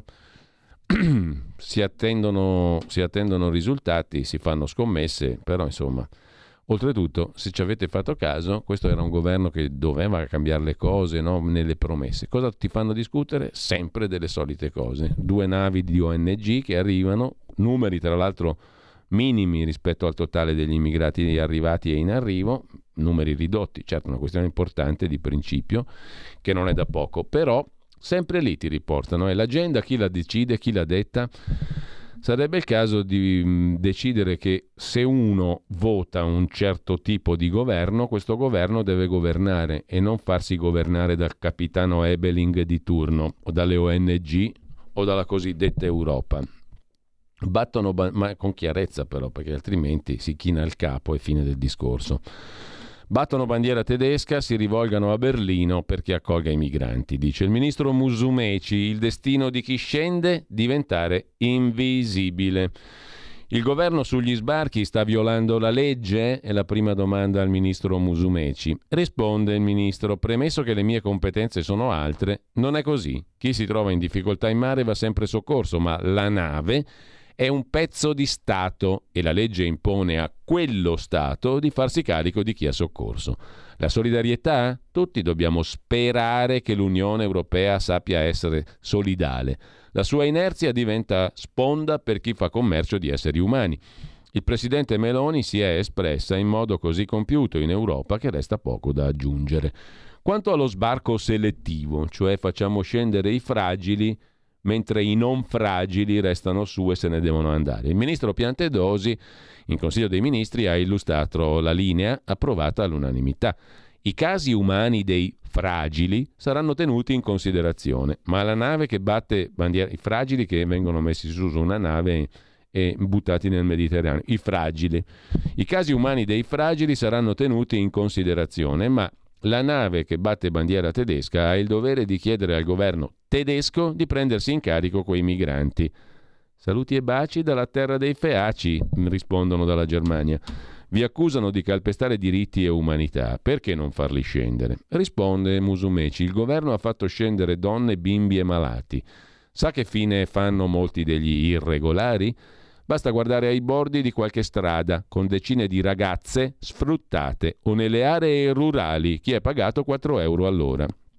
Poi tu vai nella capitanata di Foggia e ci sono intere baraccopoli, quasi delle città abusive, tollerate dallo Stato italiano stavolta e non dalla Germania, dallo Stato italiano. Migliaia di minori dopo lo sbarco sono scomparsi, sono invisibili, di cui non parlano i buonisti in cerca solo dei titoli dei giornali. Sui porti alla delega Salvini. Lei prevede discussioni? domanda Virginia Piccolillo. Risponde il ministro Musumeci. No, le deleghe sono specifiche. Il mio ministero funziona da coordinamento e programmazione tra ministeri che riconducono al sistema mare.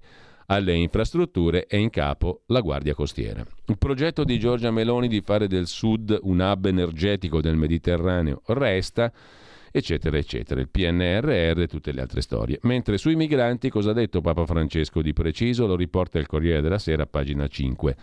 La vita va salvata, ma l'Unione Europea non può lasciare a Cipro, Grecia, Italia e Spagna la responsabilità di tutti i migranti che arrivano sulle spiagge. Così il Papa tornando dal Bahrain e parlando con i giornalisti. La prima donna premier è una sfida, ha detto il Papa, che dà fiducia a Giorgia Meloni. Auguro al nuovo governo il meglio, come sempre, perché possa portare l'Italia avanti. Il Papa chiede responsabilità, stabilità. L'Italia ha avuto 20 governi in questo secolo. Finiamola con questi scherzi. La questione dei migranti è il primo punto che il Papa ha toccato con i giornalisti in volo. Sui migranti il principio è che vanno accolti, accompagnati, promossi, integrati. Ogni governo dell'Unione Europea deve mettersi d'accordo su quanti ne può ricevere. E la vita va salvata, dice Papa Francesco. Oggi il Mediterraneo è un cimitero, il più grande del mondo. Forse la politica dei migranti va concordata fra tutti i paesi e l'Unione Europea deve fare una politica di collaborazione e aiuto. Non può lasciare a Cipro, Grecia, Italia e Spagna la responsabilità di tutti i migranti per mare. La politica dei governi finora è stata di salvare vite. Credo che questo governo abbia la stessa. Non penso voglia altrimenti, non sarebbe umano. Ho sentito che ha già fatto sbarcare bambini, mamme e malati, ma l'Italia, questo governo o un altro, non può far nulla senza l'accordo con l'Europa. La responsabilità è europea e come ha detto Angela Merkel il problema va risolto in Africa. L'Europa deve fare piani di sviluppo, è un'ipocrisia risolvere il problema dei migranti in Europa. Andiamo a risolverlo a casa loro, dice Umberto Bae, chiedo scusa, eh, Papa Francesco, se vogliamo risolverlo definitivamente, risolviamo i problemi dell'Africa, aiutiamo l'Africa, cioè aiutiamo i migranti a casa loro. Chi è che lo diceva? Boh, non mi ricordo più, era un'altra epoca. Comunque, incomincia adesso il nuovo governo, gli auguro il meglio, sempre auguro il meglio a un governo, perché è un governo per tutti possa portare l'Italia avanti e gli altri, quelli contrari al partito vincitore, cioè a Fratelli d'Italia, dice il Papa, che collaborino con la critica, con l'aiuto, ma un governo di collaborazione, non un governo dove ti tolgono il pavimento sotto i piedi e ti fanno cadere se non piace una cosa o l'altra. Per favore, su questo io chiamo alla responsabilità. È giusto che dall'inizio del secolo l'Italia abbia avuto 20 governi? Ma finiamola con questi scherzi, dice Papa Francesco. Risponde Giorgia Meloni, grazie al Santo Padre per il suo invito alla concordia. Ita in pace, missa est. Altro capitolo, altro argomento, ve lo segnalo dalla nuova bussola quotidiana, il bel commento di Ruben Razzante sulle elezioni in Lombardia e la sortita di Letizia Moratti. Dal cilindro del terzo polo spunta Letizia Moratti, che ha annunciato di candidarsi alla presidenza della regione con Calenda Renzi. La scelta di Moratti è un fatto politico rilevante sul piano nazionale, ancora confusa la posizione del PD, il cui elettorato la guarda con sospetto, ma che potrebbe trovarsi costretto a votare Letizia Moratti. Riuscirà nella sua impresa? Sul tema vi segnalo anche l'opinione del professor Paolo Natale, politologo della Statale di Milano. Moratti candidata potrebbe essere una buona notizia per la sinistra, candidata dal terzo polo, Calenda e Renzi, in Lombardia. L'annuncio l'ha dato lei. In queste ore è arrivato l'ultimo sondaggio l'unità di tutti gli elettorati, non di destra o di centrodestra, rappresenterebbe la maggioranza un po' ovunque, quasi quasi anche nella Lombardia che fu di Formigoni, oggi governata da Fontana. Così, se facciamo scontrare Fontana da una parte, sostenuto da Fratelli d'Italia, Lega e Forza Italia, e dall'altra l'ex berlusconiana Letizia Moratti, sostenuta da tutti, tutti, tutti, dai 5 Stelle fino all'estrema sinistra, ne risulterebbe vincitrice, dicono i sondaggi, lei, Letizia Moratti, che fu sindaca di Milano per il centrodestra, vicepresidente Lombardia per il centrodestra. Paradosso? Forse sì, ma forse no. È chiaro che la regione lombarda è particolarmente determinata a votare per una certa parte politica, qualsiasi siano le alternative. Il centro-sinistra ci ha provato in tutti i modi, ma se Letizia Moratti fosse candidata ufficialmente del terzo polo, ma non solo, di tutta la sinistra, di tutto il PD, di tutti i 5 Stelle, potrebbe vincere contro Fontana, scrive il professor Natale. Su Repubblica c'è l'intervista alla medesima aspirante governatrice Letizia Moratti, che chiede l'aiuto del PD. Il PD sia pragmatico, uniamo i riformisti, perché questa destra, della quale lei non c'entra nulla, costruisce solo recinti. Il centrodestra non c'è più lo si è visto con i primi provvedimenti del governo. Questa destra ci chiude tutti in un perimetro, dice Letizia Moratti. Sul Covid un invito a non rispettare le regole. Stimo Cottarelli, lo cercherò per capire se sarà possibile un percorso insieme. Letizia Moratti parla con Repubblica. Mi candido. Ci sono momenti nei quali si deve scegliere da che parte stare, dice l'ormai ex vicepresidente e assessora alla sanità della regione Lombardia. Una vita da indipendente, scrive Repubblica che l'ha già ripulita, nel centrodestra, come presidente della RAI, ministra dell'istruzione, prima donna sindaco di Milano. Obiettivo? Voglio riportare la Lombardia in Champions League, dice Letizia Moratti che propone un'alleanza larga e si rivolge anche al PD prendendo esempio dal padre partigiano e dal Comitato di Liberazione Nazionale. L'analogia è chiara, dice Letizia Moratti. Come allora si tratta di mettere insieme forze diverse, riformisti, liberali e socialisti, per rimodellare un'offerta politica nuova e vincente. Riformismo, pragmatismo. Perché ha rotto coi suoi compagni di strada, cioè con il centrodestra? Alla base, risponde Moratti, c'è una riflessione che sto facendo da tempo su un campo politico che è diventato ormai molto più destra che centro e lei che ha una modesta casupola dietro al Duomo di otto piani con sorveglianza privata e con guardie del corpo, cioè otto piani eh, tra Piazza del Duomo e mm, Corso Vittorio Emanuele, vive lì la povera signora, lei se ne intende di, mm, diciamo così, di sinistra. Il centrodestra non c'è più, lo si è visto anche con i primi provvedimenti del governo. Questa è una destra che a furia di alzare muri ci chiude tutti in un recinto. Ma la chiusura è quanto di più lontano dal DNA della Lombardia, che è una regione aperta al mondo, solidale, attenta all'inclusione. I suoi ex alleati hanno fatto girare un meme, lo ha fatto la Lega con la faccia di Letizia Moratti e la falce martello sulla fronte. È il segno di una politica estremista, com- commenta Gio Letizia Moratti, deve, che deve sempre trovare un nemico su cui sfogarsi. La politica non dovrebbe essere così superficiale, dovrebbe pensare a costruire, non a distruggere.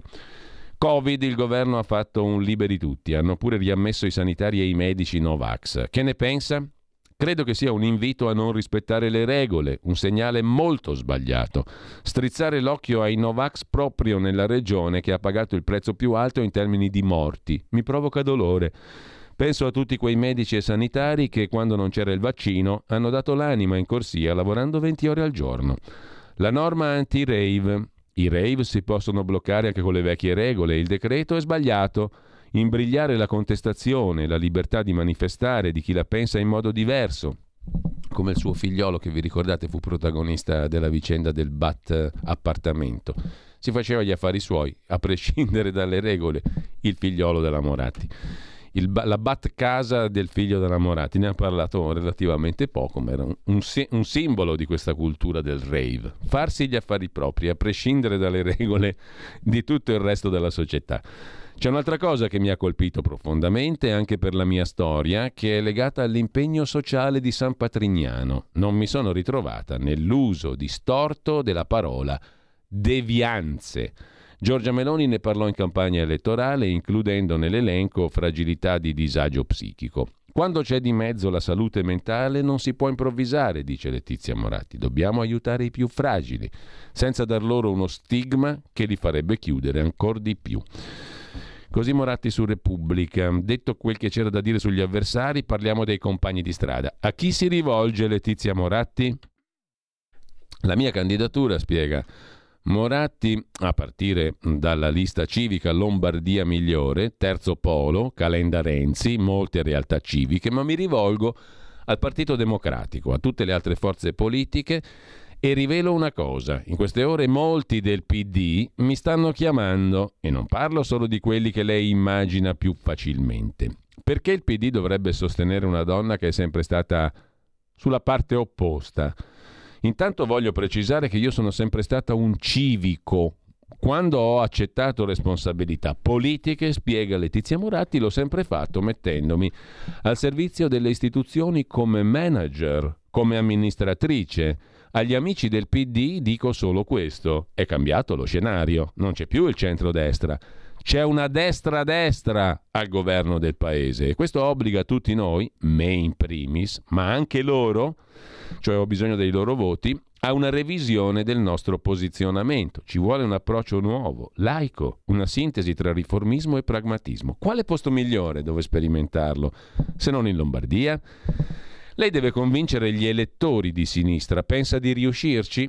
Sì, risponde ovviamente Letizia Moratti, se si parla di cose concrete. Esempio, problema sentitissimo, liste d'attesa negli ospedali. Quando sono arrivata in regione non c'era una mappatura delle liste di attesa, né delle patologie e dei giorni di sforamento, nulla.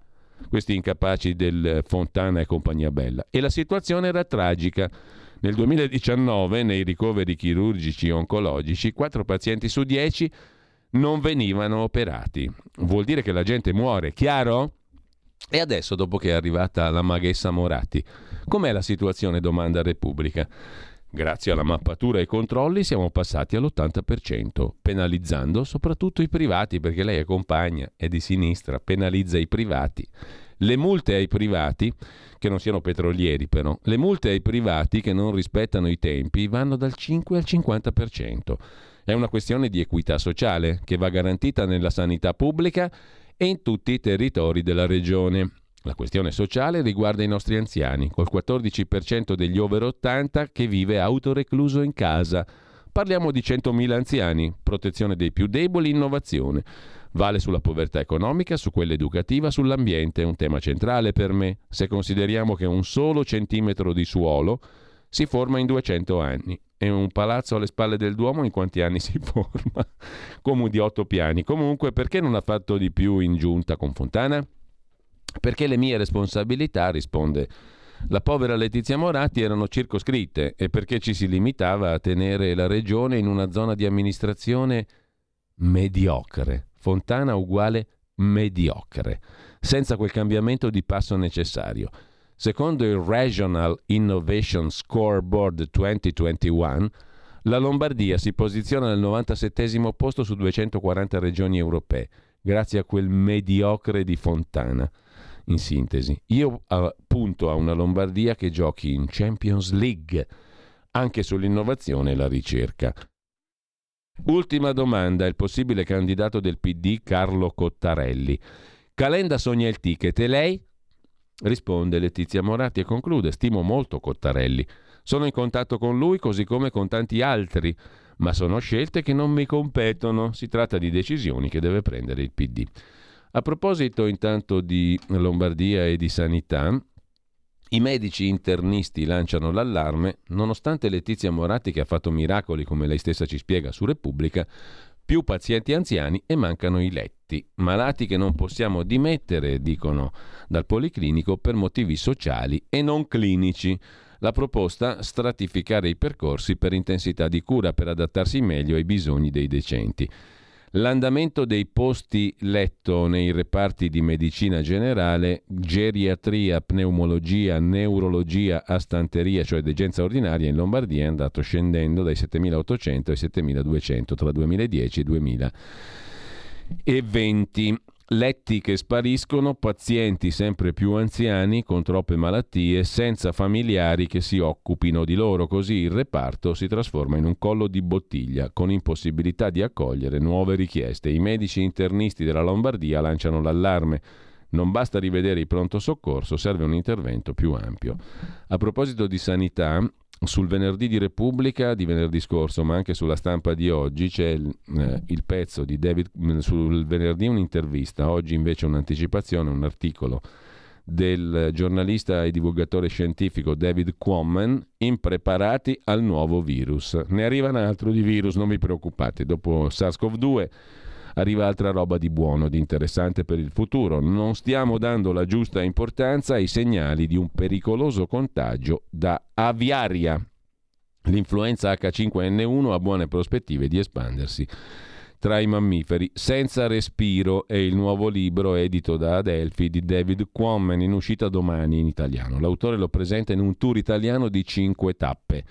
Il 18 novembre alla Triennale di Milano, il 19 al Teatro Astra di Torino, il 20 al Cinema Monviso di Cuneo, il 21 all'Auditorium Piazza della Libertà di Bergamo, il 24 al Cinema Troisi di Roma. Il nuovo libro per la nuova influenza, no neanche influenza, contagio, virus vero e proprio, come fu SARS-CoV-2 ne arriva adesso un altro. All'inizio di settembre gli scienziati dell'Università della Florida hanno confermato che un delfino, la cui carcassa era stata trovata a marzo scorso in un canale lungo la costa del Golfo, presentava un tipo di influenza aviaria altamente patogeno, con un'infiammazione cerebrale. Il virus dell'influenza aviaria è molto abile nel contagiare gli uccelli, ma talvolta si spinge oltre. Pochi mesi dopo la morte del tursiope, un altro mammifero marino, una focena, è stato trovato spiaggiato in fin di vita sulla costa occidentale svedese. E adesso tocca a noi. Dopo i delfini arriva a noi questa bellissima variazione della aviaria. Cambiando argomento e tornando però al Giglio Magico e a Renzi e a Calenda, cioè ai miracoli del terzo polo, Moratti o non Moratti, eh, molto sensibili al quattrino sia Calenda che Renzi, giustamente perché senza quattrini non si vive, stasera al report eh, un'inchiesta sull'uomo di fiducia di Vivendi e Telecom naturalmente. Dal giglio magico agli affari Telecom, la ascesa record di Andrea Pezzi. Il quale aveva fatto fortuna tanti anni fa appunto come VJ, musica eccetera, mm, adesso invece è un, diventato un businessman. Nei prossimi mesi il governo Meloni potrebbe trovarsi a discutere di una strategica partita, la rete telefonica unica, anche con un ex conduttore televisivo ex socio di Berlusconi e di uno dei finanziatori di Renzi, che oggi fa affari d'oro con Team Telecom Italia. È il quadro svelato dall'inchiesta di apertura della nuova stagione di Report in onda stasera su Rai 3. Il protagonista è Andrea Pezzi, ex VJ di MTV a fine anni 90, che si è reinventato imprenditore. Dopo la collaborazione con Infront, multinazionale dei diritti televisivi, dove ha saldato il rapporto con l'attuale amministratore delegato della Lega Calcio Luigi De Siervo, Oggi Pezzi è uomo di fiducia dell'azionista di maggioranza di Telecom, Vivendi, e del suo presidente Arnaud Pifontaine, braccio destro del gran capo Vincent Bolloré. Report ha ricostruito il ruolo che avrebbe ricoperto in alcune delicate partite. L'ultima, lo sfortunato accordo tra team e Dasan per i diritti della Serie A. Berlusconi, Renziani e ora la rete unica. A proposito di interviste di personaggi, Luigi Bisignani e di consigli, Luigi Bisignani intervistato dalla Verità di oggi consiglia a Giorgia Meloni primo non vedere Zelensky, il viaggio sarebbe inutile, meglio cercare il dialogo fra Europa e Russia, atlantisti sì, ma con senno, come Andreotti. E poi Giorgia Meloni non deve fare la dura e pura, dice Luigi Bisignani, giornalista, capo ufficio stampa di svariati ministeri, l'uomo che sussurra ai potenti, editorialista del tempo e via dicendo. I rischi per il Premier, incidenti di piazza e qualche intercettazione. Forza Italia ci sono faide impossibili da arginare. Nel PD arriverà. Landini prevede Luigi Bisignani, l'uomo che sussurra ai potenti. Apriamo velocemente adesso un capitolo di esteri, intanto c'è da segnalare un pezzo già pubblicato il 4 novembre su insideover.com a firma di Mauro Indelicato dedicato a Macron che prepara la stretta sui migranti irregolari in Francia, dove è tornato d'attualità il dibattito sull'immigrazione. La Francia è sotto shock dopo l'omicidio di una ragazzina dodicenne, Lola, ritrovata senza vita e con segni di tortura vicino a casa sua a Parigi. Sospettata una donna di 24 anni di origine algerina, illegalmente presente sul territorio francese. Da qui le polemiche per i mancati controlli e la mancata espulsione dell'algerina che hanno portato all'elaborazione di un nuovo piano sull'immigrazione da parte del governo, con norme volte a facilitare le espulsioni e a togliere benefici e sostegni sociali a chi è presente illegalmente nel territorio transalpino. Sulla pagina di politica estera Va segnalata anche l'intervista di Alessandro Ricco sulla verità di oggi a Toni Capuozzo a proposito di Ucraina e non solo. Ora ci vuole realismo, non può decidere Kiev quale pace è possibile. La piazza italiana risponde a giochi politici interni. Negli Stati Uniti invece i democratici sono allarmati, il clima sta cambiando, l'obiettivo alla portata è una tregua che va consolidata su tempi lunghi accompagnata dall'accettazione comune dello status quo. Non può decidere l'Ucraina da sola. Tre mosse, quelle di Scholz, il cancelliere tedesco, analizzate da Michele Marsonet su Atlantico Quotidiano, le mosse del cancelliere rischiano di mettere in crisi l'Unione Europea e Xi Jinping sorride. Su Atlantico Quotidiano l'analisi di Massonet sulla mh, mm, visita di Scholz in Cina. Immune alle critiche, appoggiato dal mondo industriale e bancario tedesco, il cancelliere è funzionale alla Cina e alla strategia cinese indebolire l'Unione Europea, staccarla dagli Stati Uniti. Mentre su tempi.it scrive Rodolfo Casadei, dopo aver rinunciato alla Russia, la Germania non può fare a meno della Cina. Perché Scholz è andato a Pechino? Berlino non può perdere il lucrativo mercato cinese, oppure la recessione prevista per il 2023 si trasformerebbe in una depressione economica a lungo termine, ma gli Stati Uniti non ci stanno. A proposito di Cina, e ancora su tempi.it, da non perdere la conversazione di Leone Grotti con eh, il figlio di Jimmy Lai. La fede dà la forza a mio padre, Jimmy Lai, di battersi per Hong Kong, dice Sebastian Lai, che ha ritirato l'altro giorno, proprio a Milano, il premio Bruno Leoni, a nome del magnate dell'editoria Jimmy Lai, incarcerato nel dicembre 2020 a Hong Kong. In un'intervista a Tempi, il figlio di Lai dichiara è un perseguitato politico e la situazione di Hong Kong fa paura. Andate su tempi.it e leggetevi questo articolo. non servono i commenti, mentre sempre su Tempi e sempre in tema di Cina vi segnalo anche un altro pezzo di Rodolfo Casadei. Ancora una volta la Cina è sfuggita alla condanna sui diritti umani in sede Nazioni Unite. La maggioranza dei paesi dell'ONU, infatti, non ha approvato una mozione che chiedeva alla Cina di non perseguitare gli uiguri nello Xinjiang. Sempre in tema di Cina e di nuovo segnalo su tempi.it, un altro articolo ancora di Leone Grotti dedicato a Wen Juan, morto in Cina a tre anni a causa del lockdown. Il figlio di Tuo Gilei si è sentito male martedì scorso in seguito a un incidente domestico, ma le autorità hanno ritardato l'arrivo di un'ambulanza a causa del lockdown che a Lanzhou va avanti da un mese.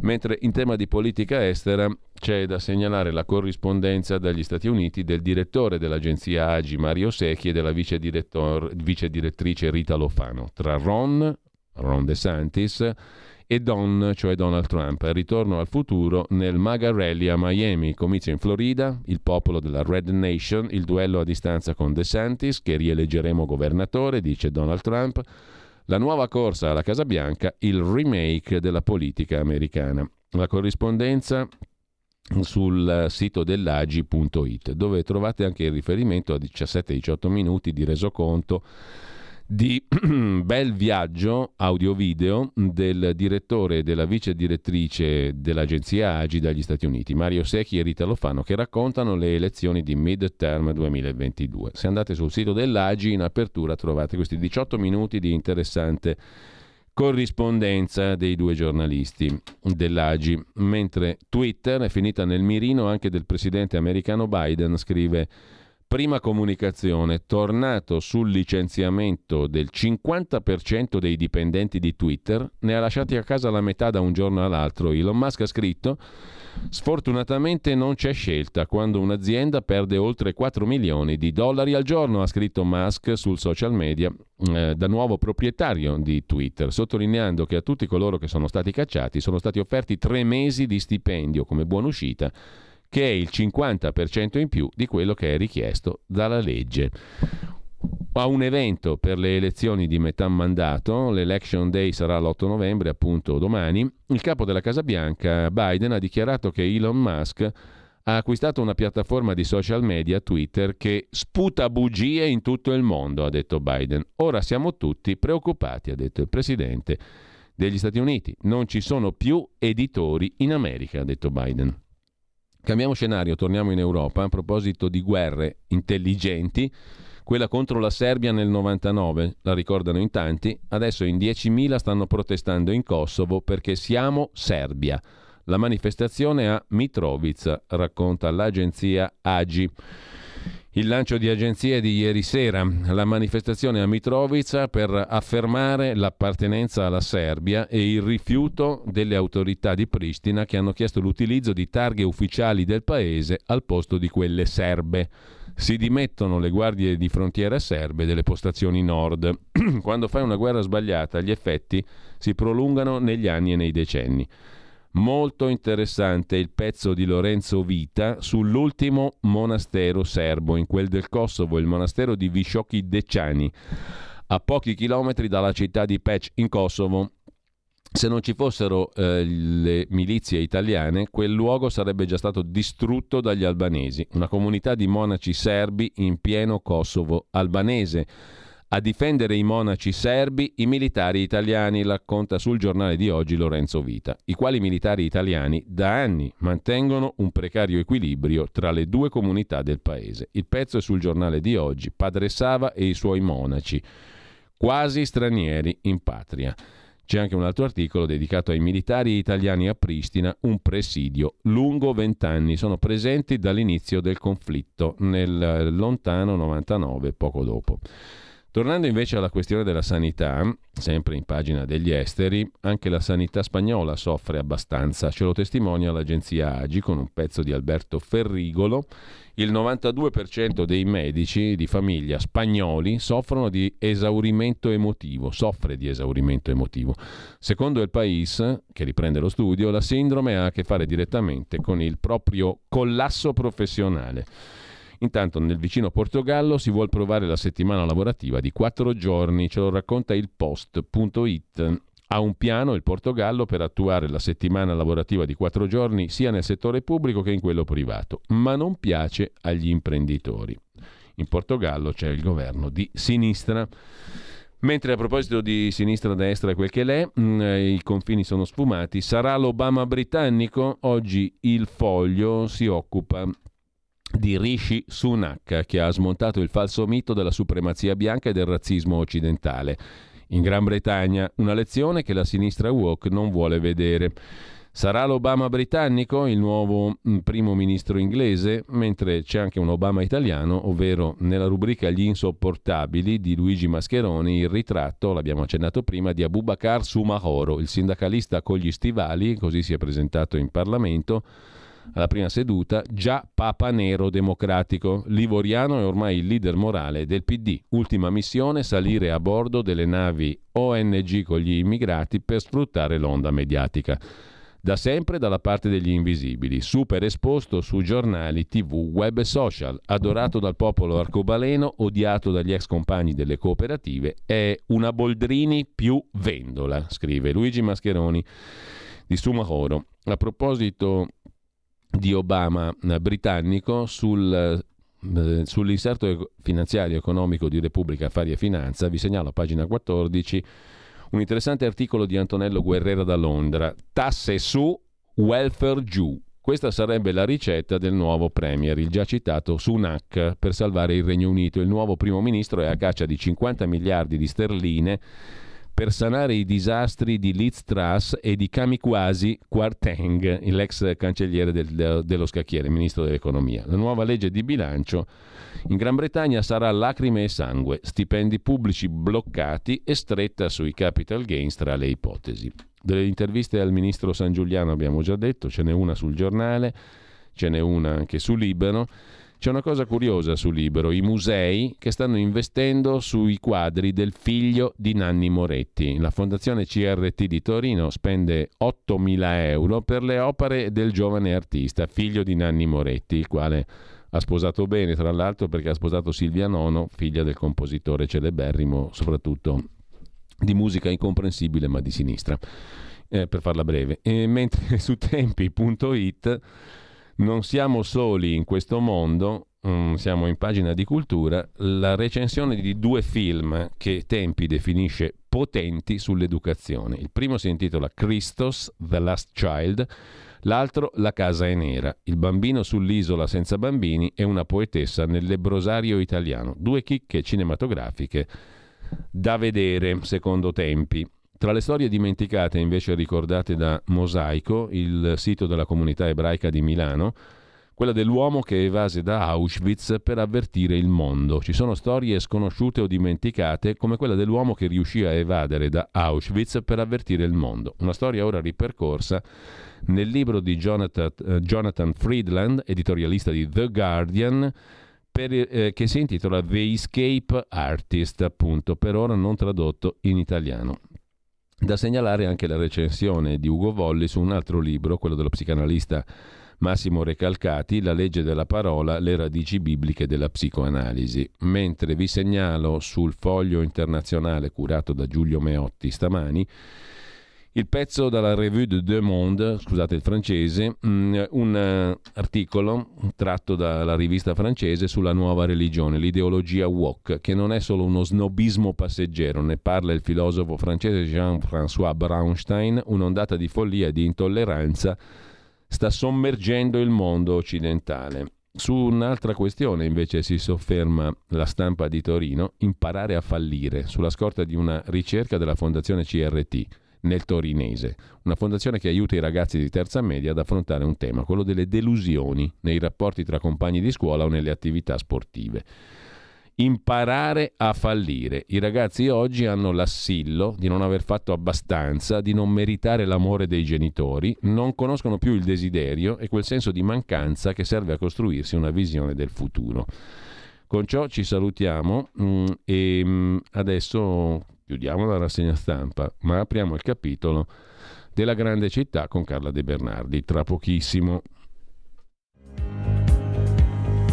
Avete ascoltato la rassegna stampa.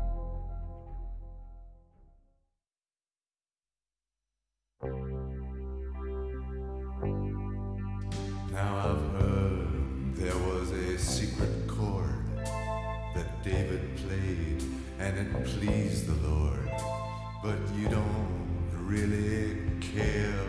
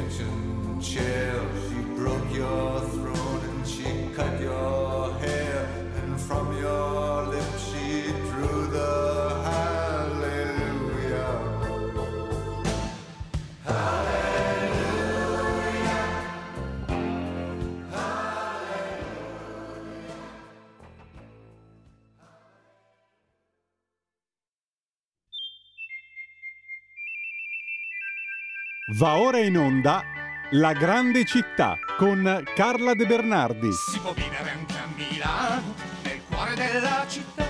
C'è tanta gente in giro per le strade, c'è tanta elettricità, sia tutto portata di mano, non si scappa dalla realtà. Eccoci qua, un'altra puntata della nostra trasmissione dedicata o che prende spunto dalla città di Milano come chiave di lettura anche di questioni più larghe, la storia, la realtà e l'attualità, con Carla De Bernardi, che dovrebbe già essere collegata con noi, e traendo spunto dal suo libro Storia di Milano, guida per curiosi e ficcanaso, edito da Iacabuc, parliamo oggi di due figure gigantesche, diciamo così, della storia cittadina e controverse anche per non pochi versi, quelle di Carlo e Federico Borromeo, Borromeo Senior e Borromeo Junior, come li hai ribattezzati in due capitoli a loro dedicati nel tuo libro, Carla. Innanzitutto, buongiorno. Buongiorno, buongiorno a tutti. Allora, Grazie, grazie del brano di Cohen. eh, Cohen perché moriva oggi, il 7 novembre del Arriva due- oggi, io l'ho adorato, lo adoro. Eh, di- è, Arriva diffi- oggi, è difficile, è difficile, diciamo, non adorare un autore di tale grandezza, sia Mamma musicale che poetica, che po- e anche i testi erano meravigliosi. Ah, pazzesco, pazzesco. Ad ogni modo, oh, guarda Carla che mi è capitato questo fine di settimana al Teatro Oscar, pregevole, lo cito con piacere perché in una zona semiperiferica della città fa una programmazione teatrale molto interessante, di vedere un adattamento eh, della storia della colonna infame di Alessandro Manzoni. Un bellissimo adattamento, tra l'altro. Eh, curato da uno straordinario attore, Carlo Castiglioni, che ehm, viene dal CRT Teatro di Milano, è da una lunga storia e mh, devo dire che questa, mh, questa rievocazione della storia della colonna infame si inserisce perfettamente anche nell'argomento di oggi, cioè nelle, Eh, figure, certo. nelle figure dei due Borromeo. Ne parli anche tu nel tuo libro, tra l'altro. eh? Non puoi non parlarne perché tra le varie cose entrambi si trovarono a fronteggiare a Milano la peste, quella del 1576 e quella del 1630, no? Esattamente. Però eh, io ti lascio subito perché il tempo è prezioso e tu hai tantissime cose da dire, poi se non ce la facciamo tutta oggi lo riprendiamo, però sono due figure interessantissime che eh, si collocano, come tu scrivi all'inizio del primo capitolo dedicato ai due, quello a Borromeo Senior, sul tuo libro, si collocano in un sessantennio che per Milano è il sessantennio della Pax Hispanica. una Pax, una Pax ispanica, cioè del dominio spagnolo a Milano, che in realtà non è tanto pacifica, eh, perché ne succedono di ogni in quel periodo lì. E comunque intorno al 1560 comincia l'età dei Borromei. Sì, c'era stata questa pace di Cateau Cambresis che aveva fatto finire le otto guerre d'Italia tra Francia e Asburgo e quindi c'è un periodo di relativa tranquillità. Ne approfitto per dirti che prossimamente parleremo anche del teatro Oscar, perché Sì. il teatro Oscar, che è in via Lattanzio, Sì. che io frequento abitualmente, fondato da Giacomo Poretti, tra l'altro, Sì, non solo da, da Luca, Luca. Doninelli, eccetera. Esatto, ne parleremo perché eh, Oscar è un acronimo che sta per qualcosa che poi vi racconterò, non è un nome proprio o il nome di un, ehm, di un, ehm, animale da, eh, da compagnia.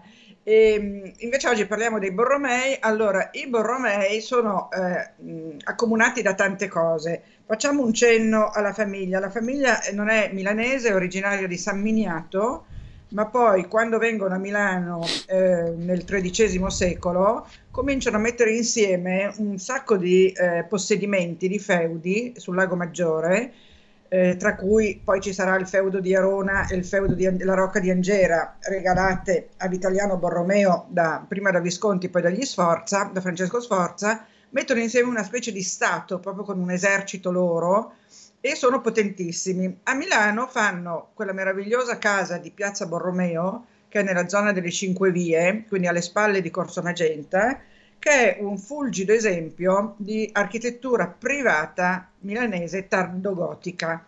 È meraviglioso, se ci passate davanti vedete questo grande portale a, a sesto acuto, un cortile ehm, che ha ancora delle, delle, eh, come si dice, delle, ehm, degli aspetti medievali, anche se poi è stato rimaneggiato ovviamente nei secoli. E poi all'interno, purtroppo non li possiamo vedere, c'è questo ciclo dei giochi Borromeo, eh, che è un ciclo di affreschi che sono, da quello che ho visto dalle riproduzioni, veramente molto rovinati, anche se sono stati in parte restaurati. Il gioco della palla, il gioco dei tarocchi, è un ciclo di eh, affreschi che rappresentano appunto dei giochi medievali.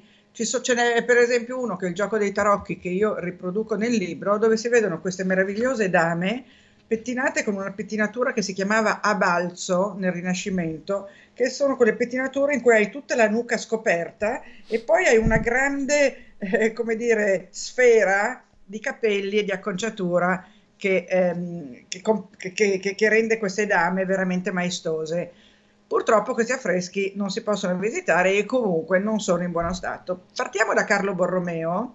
Carlo Borromeo nasce nel 1538, morirà nel 1584 e la più bella definizione di Carlo che si possa immaginare l'ha data il ehm, cugino Federico, perché erano cugini. Lui disse che eh, Carlo era un cardinale che mai non si scardinalava e un vescovo che mai non si svescovava. Quindi si vede che Federico Borromeo aveva un certo senso di humor. Eh, I due sono accomunati da tante cose, tu hai già citato la peste, la peste di San Carlo e poi la peste di... Ah, tra eh, l'altro era San. Car- era San Carlo l'altro giorno, il 4 novembre. Sì, era San Carlo il 4 novembre del motivo per cui io che poi mi chiamo Carla eh, e ci tengo particolarmente, eh, abbiamo deciso oggi di parlare di loro. Come vedete nel libro, eh, rispetto al libro noi facciamo dei salti cronologici, dei salti di argomento, non stiamo andando in un eh, svolgimento lineare, cioè a seconda di come ci ispira la realtà ehm, parliamo di un argomento o di un altro. Allora Carlo Borromeo e Federico sono accomunati dal fatto che sono tutti e due personaggi molto intransigenti, molto moralisti, eh, entrambi con una grande passione per creare scuole per i mh, seminaristi, per creare dio- eh, diocesi, per creare chiese, per creare ehm, istituzioni varie. Federico eh, fonderà la, mh, eh, la Biblioteca Ambrosiana. Poi su questo vi dirò qualcosa di, di speciale perché proprio ieri sono andata a visitare la casa museo di Lodovico Pogliaghi al Sacromonte di Varese che proprio appartiene alla Biblioteca Ambrosiana per un lascito del, del Lodovico Pogliaghi. Poi vi dico chi è se faccio in tempo. Se no ricordami la prossima volta di parlare di Pogliaghi Sì. e della casa eh, museo di, ehm, del Sacromonte di Varese. Allora, eh, Carlo eh, non era il primogenito e quindi eh, a nove anni fu tonsurato, cioè gli tagliarono nove ciocche di capelli, anzi cinque, per sancire il suo ingresso nello stato clericale, cioè lui non era destinato allo stato clericale appunto perché non essendo primogenito, eh, cioè de- non essendo primogenito era destinato allo stato, allo stato eh, clericale perché il primogenito avrebbe invece avuto ehm, una vita secolare e, e, e, e, diritto a tutto il patrimonio.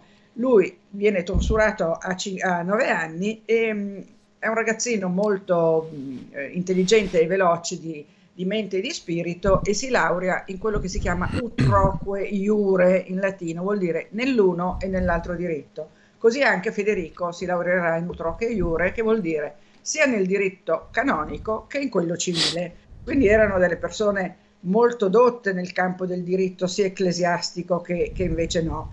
Ehm, venne nominato cardenale, era eh, nipote di, di Papa Pio IV, che fu quello che diede vita ter- alla terza sessione del Concilio di Trento, dove appunto Carlo con l- il Papa eh, zio eh, Pio IV partecipò. E cos'era il Concilio di, eh, Concilio di Trento? Forse lo sanno tutti, ma vale la pena ricordarlo.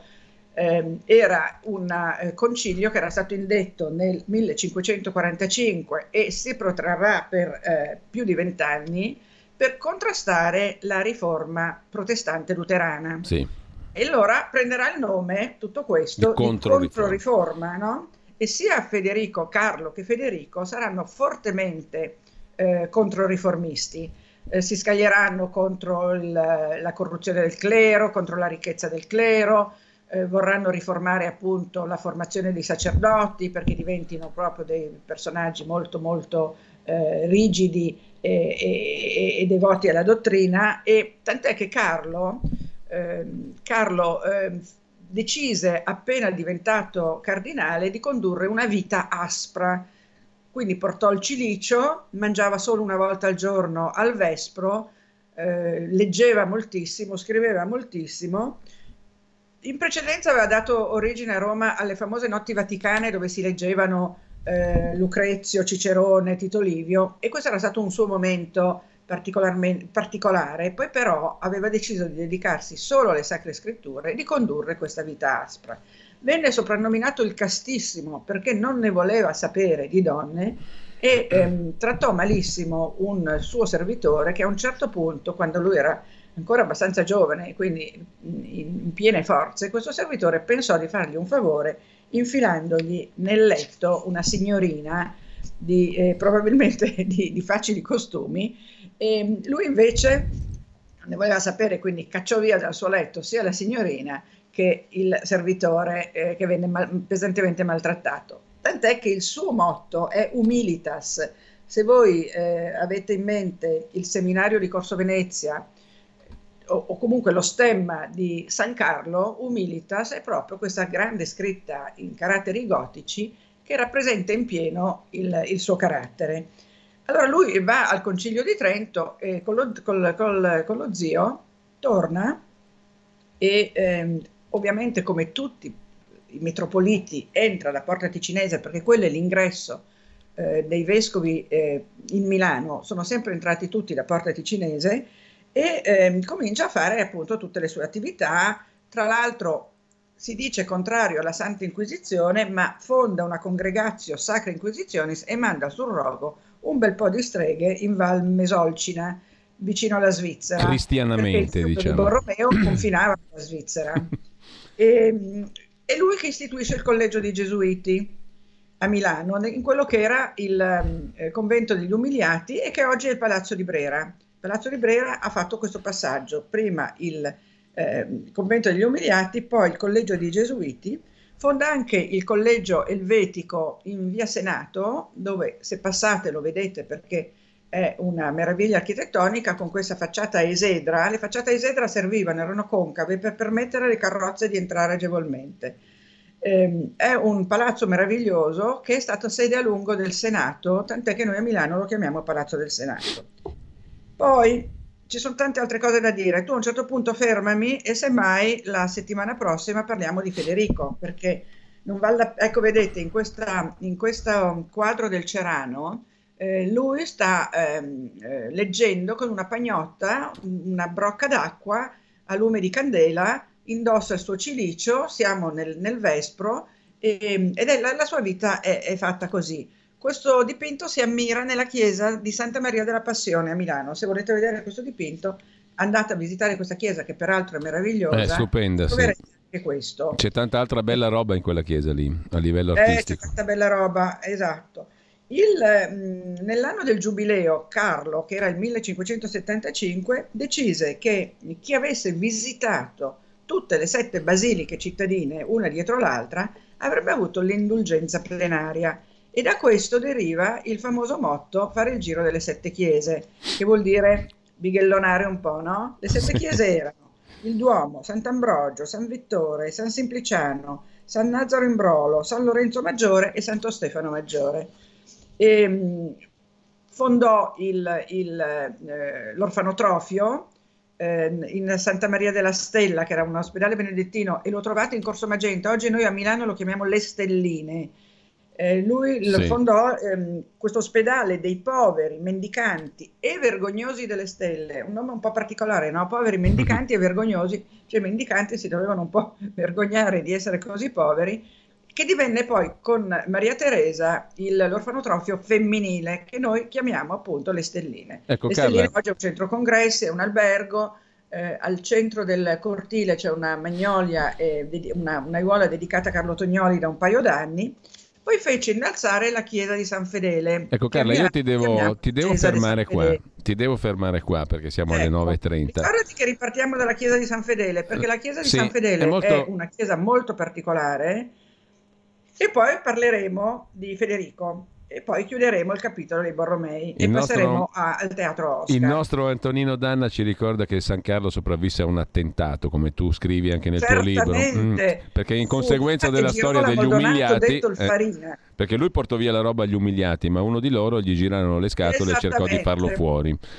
Si chiamava Comunque, Girolamo Donato, detto il Mentre Farina. invece un altro, un altro ascoltatore, Raul da Cesano Maderno, ricorda il, il palazzo dei Borromei e la villa dei Borromei con parco lì a Cesano Maderno me- medesimo. Eh, sì, sì, perché avevano appunto questo stato Borromeo. Voglio solo Ah. salutare una signora che ho conosciuto ieri sul treno per il Sacromonte, che non solo aveva comprato il mio libro, ma mi ha detto che ci ascolta tutti i lunedì mattina. Quindi purtroppo non mi ha detto il nome o non gliel'ho chiesto, non, non sono stata carina. La salutiamo anche la noi. saluto perché so che ci ascolta. Salutiamo anche noi, io saluto anche te Carla e ti ringrazio come tutti i lunedì. Ci sentiamo con questa rubrica ehm, lunedì prossimo alle 9 e un quarto. Lunedì prossimo abbiamo già l'argomento bello pronto. Benissimo, grazie, Grazie mille a a Carla De Bernardi. Tra poco con voi Alessandro Panza per un'altra puntata di Orizzonti Verticali dedicata all'attualità politica.